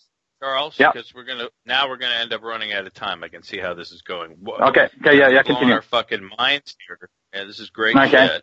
Okay. Okay. And and and I get it, and it's it's telling me these what you're telling us. I think is that these are some they're data collection devices of so, some sort. We're There you go.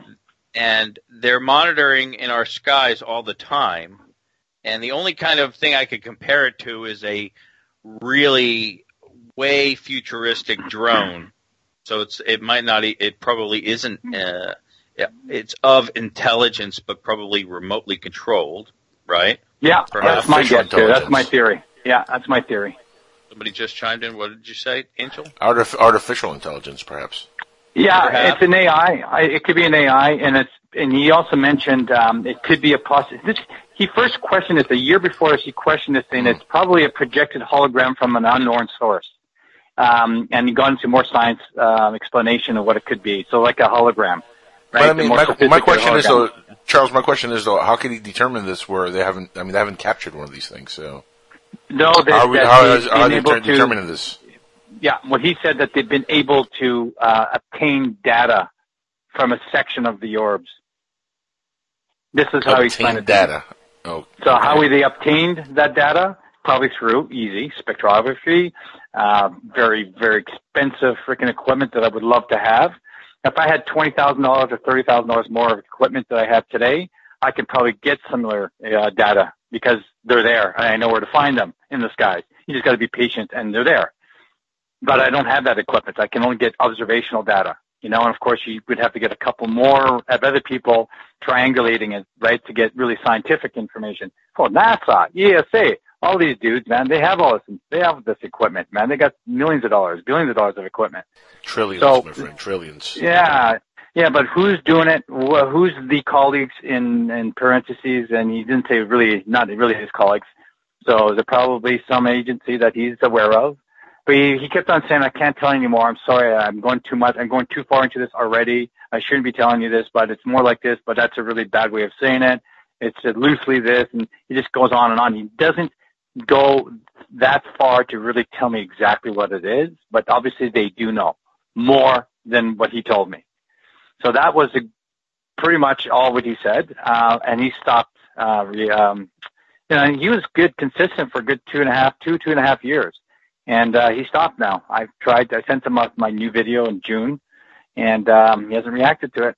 So I think he told me too much, and I think he's maybe scared to tell me too much more. Well, who knows? Maybe he got caught. I don't know. Um, but he's obviously he says he can't tell me, so he's under scrutiny. He's under a lot of security clearances, as he says. He's got a few of them. So he works at uh, NASA, he works at JPL, and he works at. Uh, he's from the um, ESA, European Space Agency. So this is all And you know firsthand. his name? Yeah, I don't know if it's a real name. It could be an avatar name. Um, the only way I validated him that he gave me his, um, you know, 20 minutes before CNN had information. And CNN had been on, they were on, you know, all day long, you know, monitoring this stupid satellite with this satellite, this, uh, spacecraft that's going to land on the asteroid. And this guy's telling me 20 minutes in advance that CNN learns about it. So he's got to be legit. Unless he's the janitor at ESA. Fuck, I don't know, but he's um, he's the real deal, and I'm, I'm pretty I'm pretty certain about it. And he talks about stuff that really is scientific, and he, and he knows stuff that I know for a fact because I've been monitoring these things for the last five years. So you know, so it, it, he's a legit guy. I just wish I, I could know more, but you know, we got to. We know our governments know about this, uh, or whoever is out there studying it. If it is NASA, it's for sure they they they they know what's going on, and they know a lot of information. They know that there's satellites, pol- you know, orbiting the polar regions. That's why Vancouver Well, is probably a hotspot. We're right Let me let me cut in real quick. Uh, uh, Charles, do you you know about Martyn uh, Stubbs and the uh, the videos he captured Uh, with the tether and all that stuff? I mean, he captured not only the tether with all the you know the UFOs flying in space, but he captured what he called a, a second phenomenon where it was these little tiny orbs in space itself uh, near the shuttle and these little like rays that would just pop in and out of existence.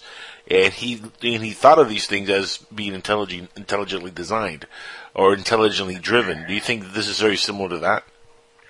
You know, it could be. It's hard to say. You know, um, you know, I'm getting it from this uh, engineer, airspace engineer, saying that they're in the atmosphere from eight kilometers up. So that doesn't sound like that's in space, but they could be coming in from space and hanging out in the atmosphere. Right, but they right. come down to Earth. I've seen them uh, multicolored in the daytime, almost like a silver ball, and they're on a power line, and they're juicing up. It looks like they're juicing up because they're all freaking rainbow colors. And as soon as they uh, ascend from the, being on the power line, uh, it goes black. It's a black ball, and it just keeps on ascending, ascending, ascending until it's gone, and it just picks up speed so fast. That happened in 2013, and I didn't have a camera with me, and I'm I'm seeing this. And that was another brother of mine. Uh, we both saw that together. So now I got my family that totally believe me. Yeah. See, So I got what three- power lines a Yeah. big thing because that's what it was doing with our encounters. If you see the drawings and stuff like that on the MUFON report, it was going under or was going on the road where they tore off and they put the fiber optic cable in and you could visibly see it, uh, either sucking the power, arcing the power or whatever from underneath the ground going by us. So once again, Well, it's I- I- going- by a power Yeah. line, yeah. I saw this thing from uh, about five miles out at Cypress Mountain, where there's a ski hill. So they have all these huge, big power lines that go up the mountain, right? To to um, of course the the, um, to power up the the chairlifts and all that stuff. So these are big, big uh, transformers and those big, big round things. and thing. Well, this thing was sitting just on top of one of those. Um, I couldn't see it sitting on it because it was so far away, but I know that that's where they were located. So again, you know, it's an assumption that it was on the actual uh, transformer itself, but what else would it be on? And it was just so bright and multicolored. It was rainbow, and it was Yeah. perfectly round, and it was shining like rainbow and just colored. Mm-hmm. And then all of a sudden, it just takes off slowly. It ascends like a balloon, and all of a sudden, ooh, it speeds up, but it went completely black. It was a black ball now, no more color to it at all, and it just ascended, ascended, and it just really picked up speed. And I'm talking about I mean, hundreds of miles an hour, and all of a sudden it was gone. So right away, I knew for sure that was a UFO.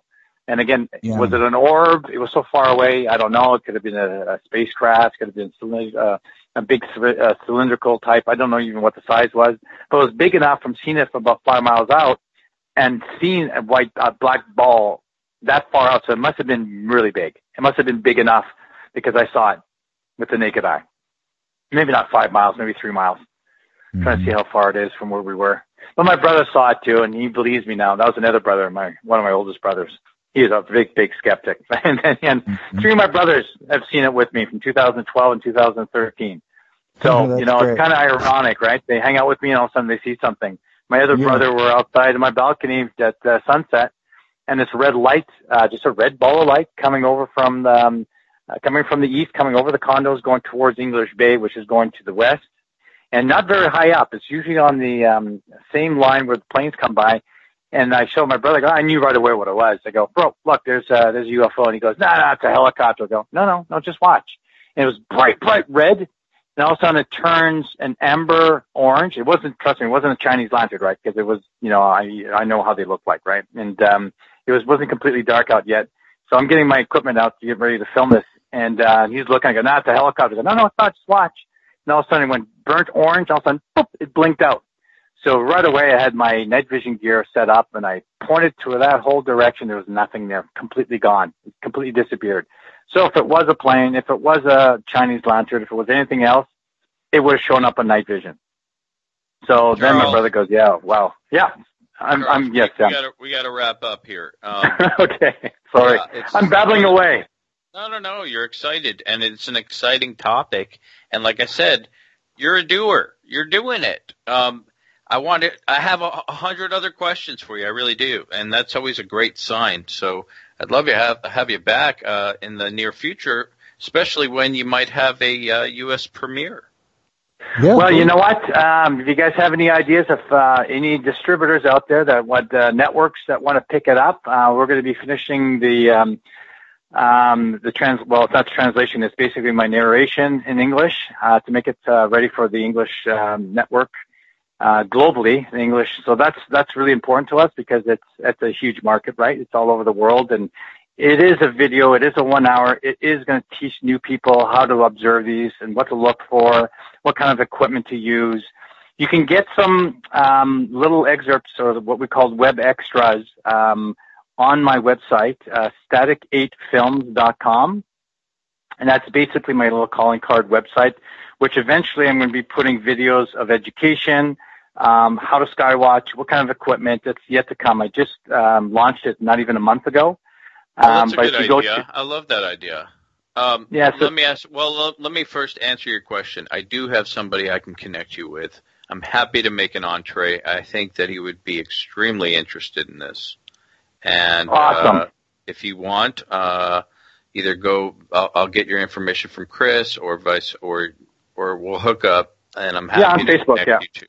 You to. And and the rest. Uh, I'm always happy to do that, especially for something that I'm excited about. So, uh, we're, but we are out of time. Uh, we're going to have to have you back, and I hope you join some of the other shows on this network. They're a good bunch of guys, and uh, they they all will be very excited to talk with you. Yeah. Yeah, no, I, I really thank uh, Chris for uh, introducing me to uh, PSN because, um, um, again, I'm a, like you said, I'm a doer. I don't do a lot of um, uh, research anymore online. I just go out there and get the evidence as much as I can. Uh, there's a lot of people already out there, like you guys are doing a great job bringing this communication to the people, you know, and uh, all the UFO conference, you know, um, speakers, they do tons of research. So I don't need to be that person. I need to be the doer. And you mentioned that, and I'm glad you did because that's, that's what I am. I'm the sky watcher. Yeah, it's your role, and and and obviously, uh, I don't know. We don't know what to believe in in this world. I think we all agree with that sometimes. And eleven eleven is uh, approaching uh, in uh, thirteen mi- thirteen minutes. I So- tell you, I, that phenomenon is gone, man. It's been five years since that that coincidence has just stopped since I started not a sky watching. I don't think it was a coincidence. I really think that you've proved to me tonight.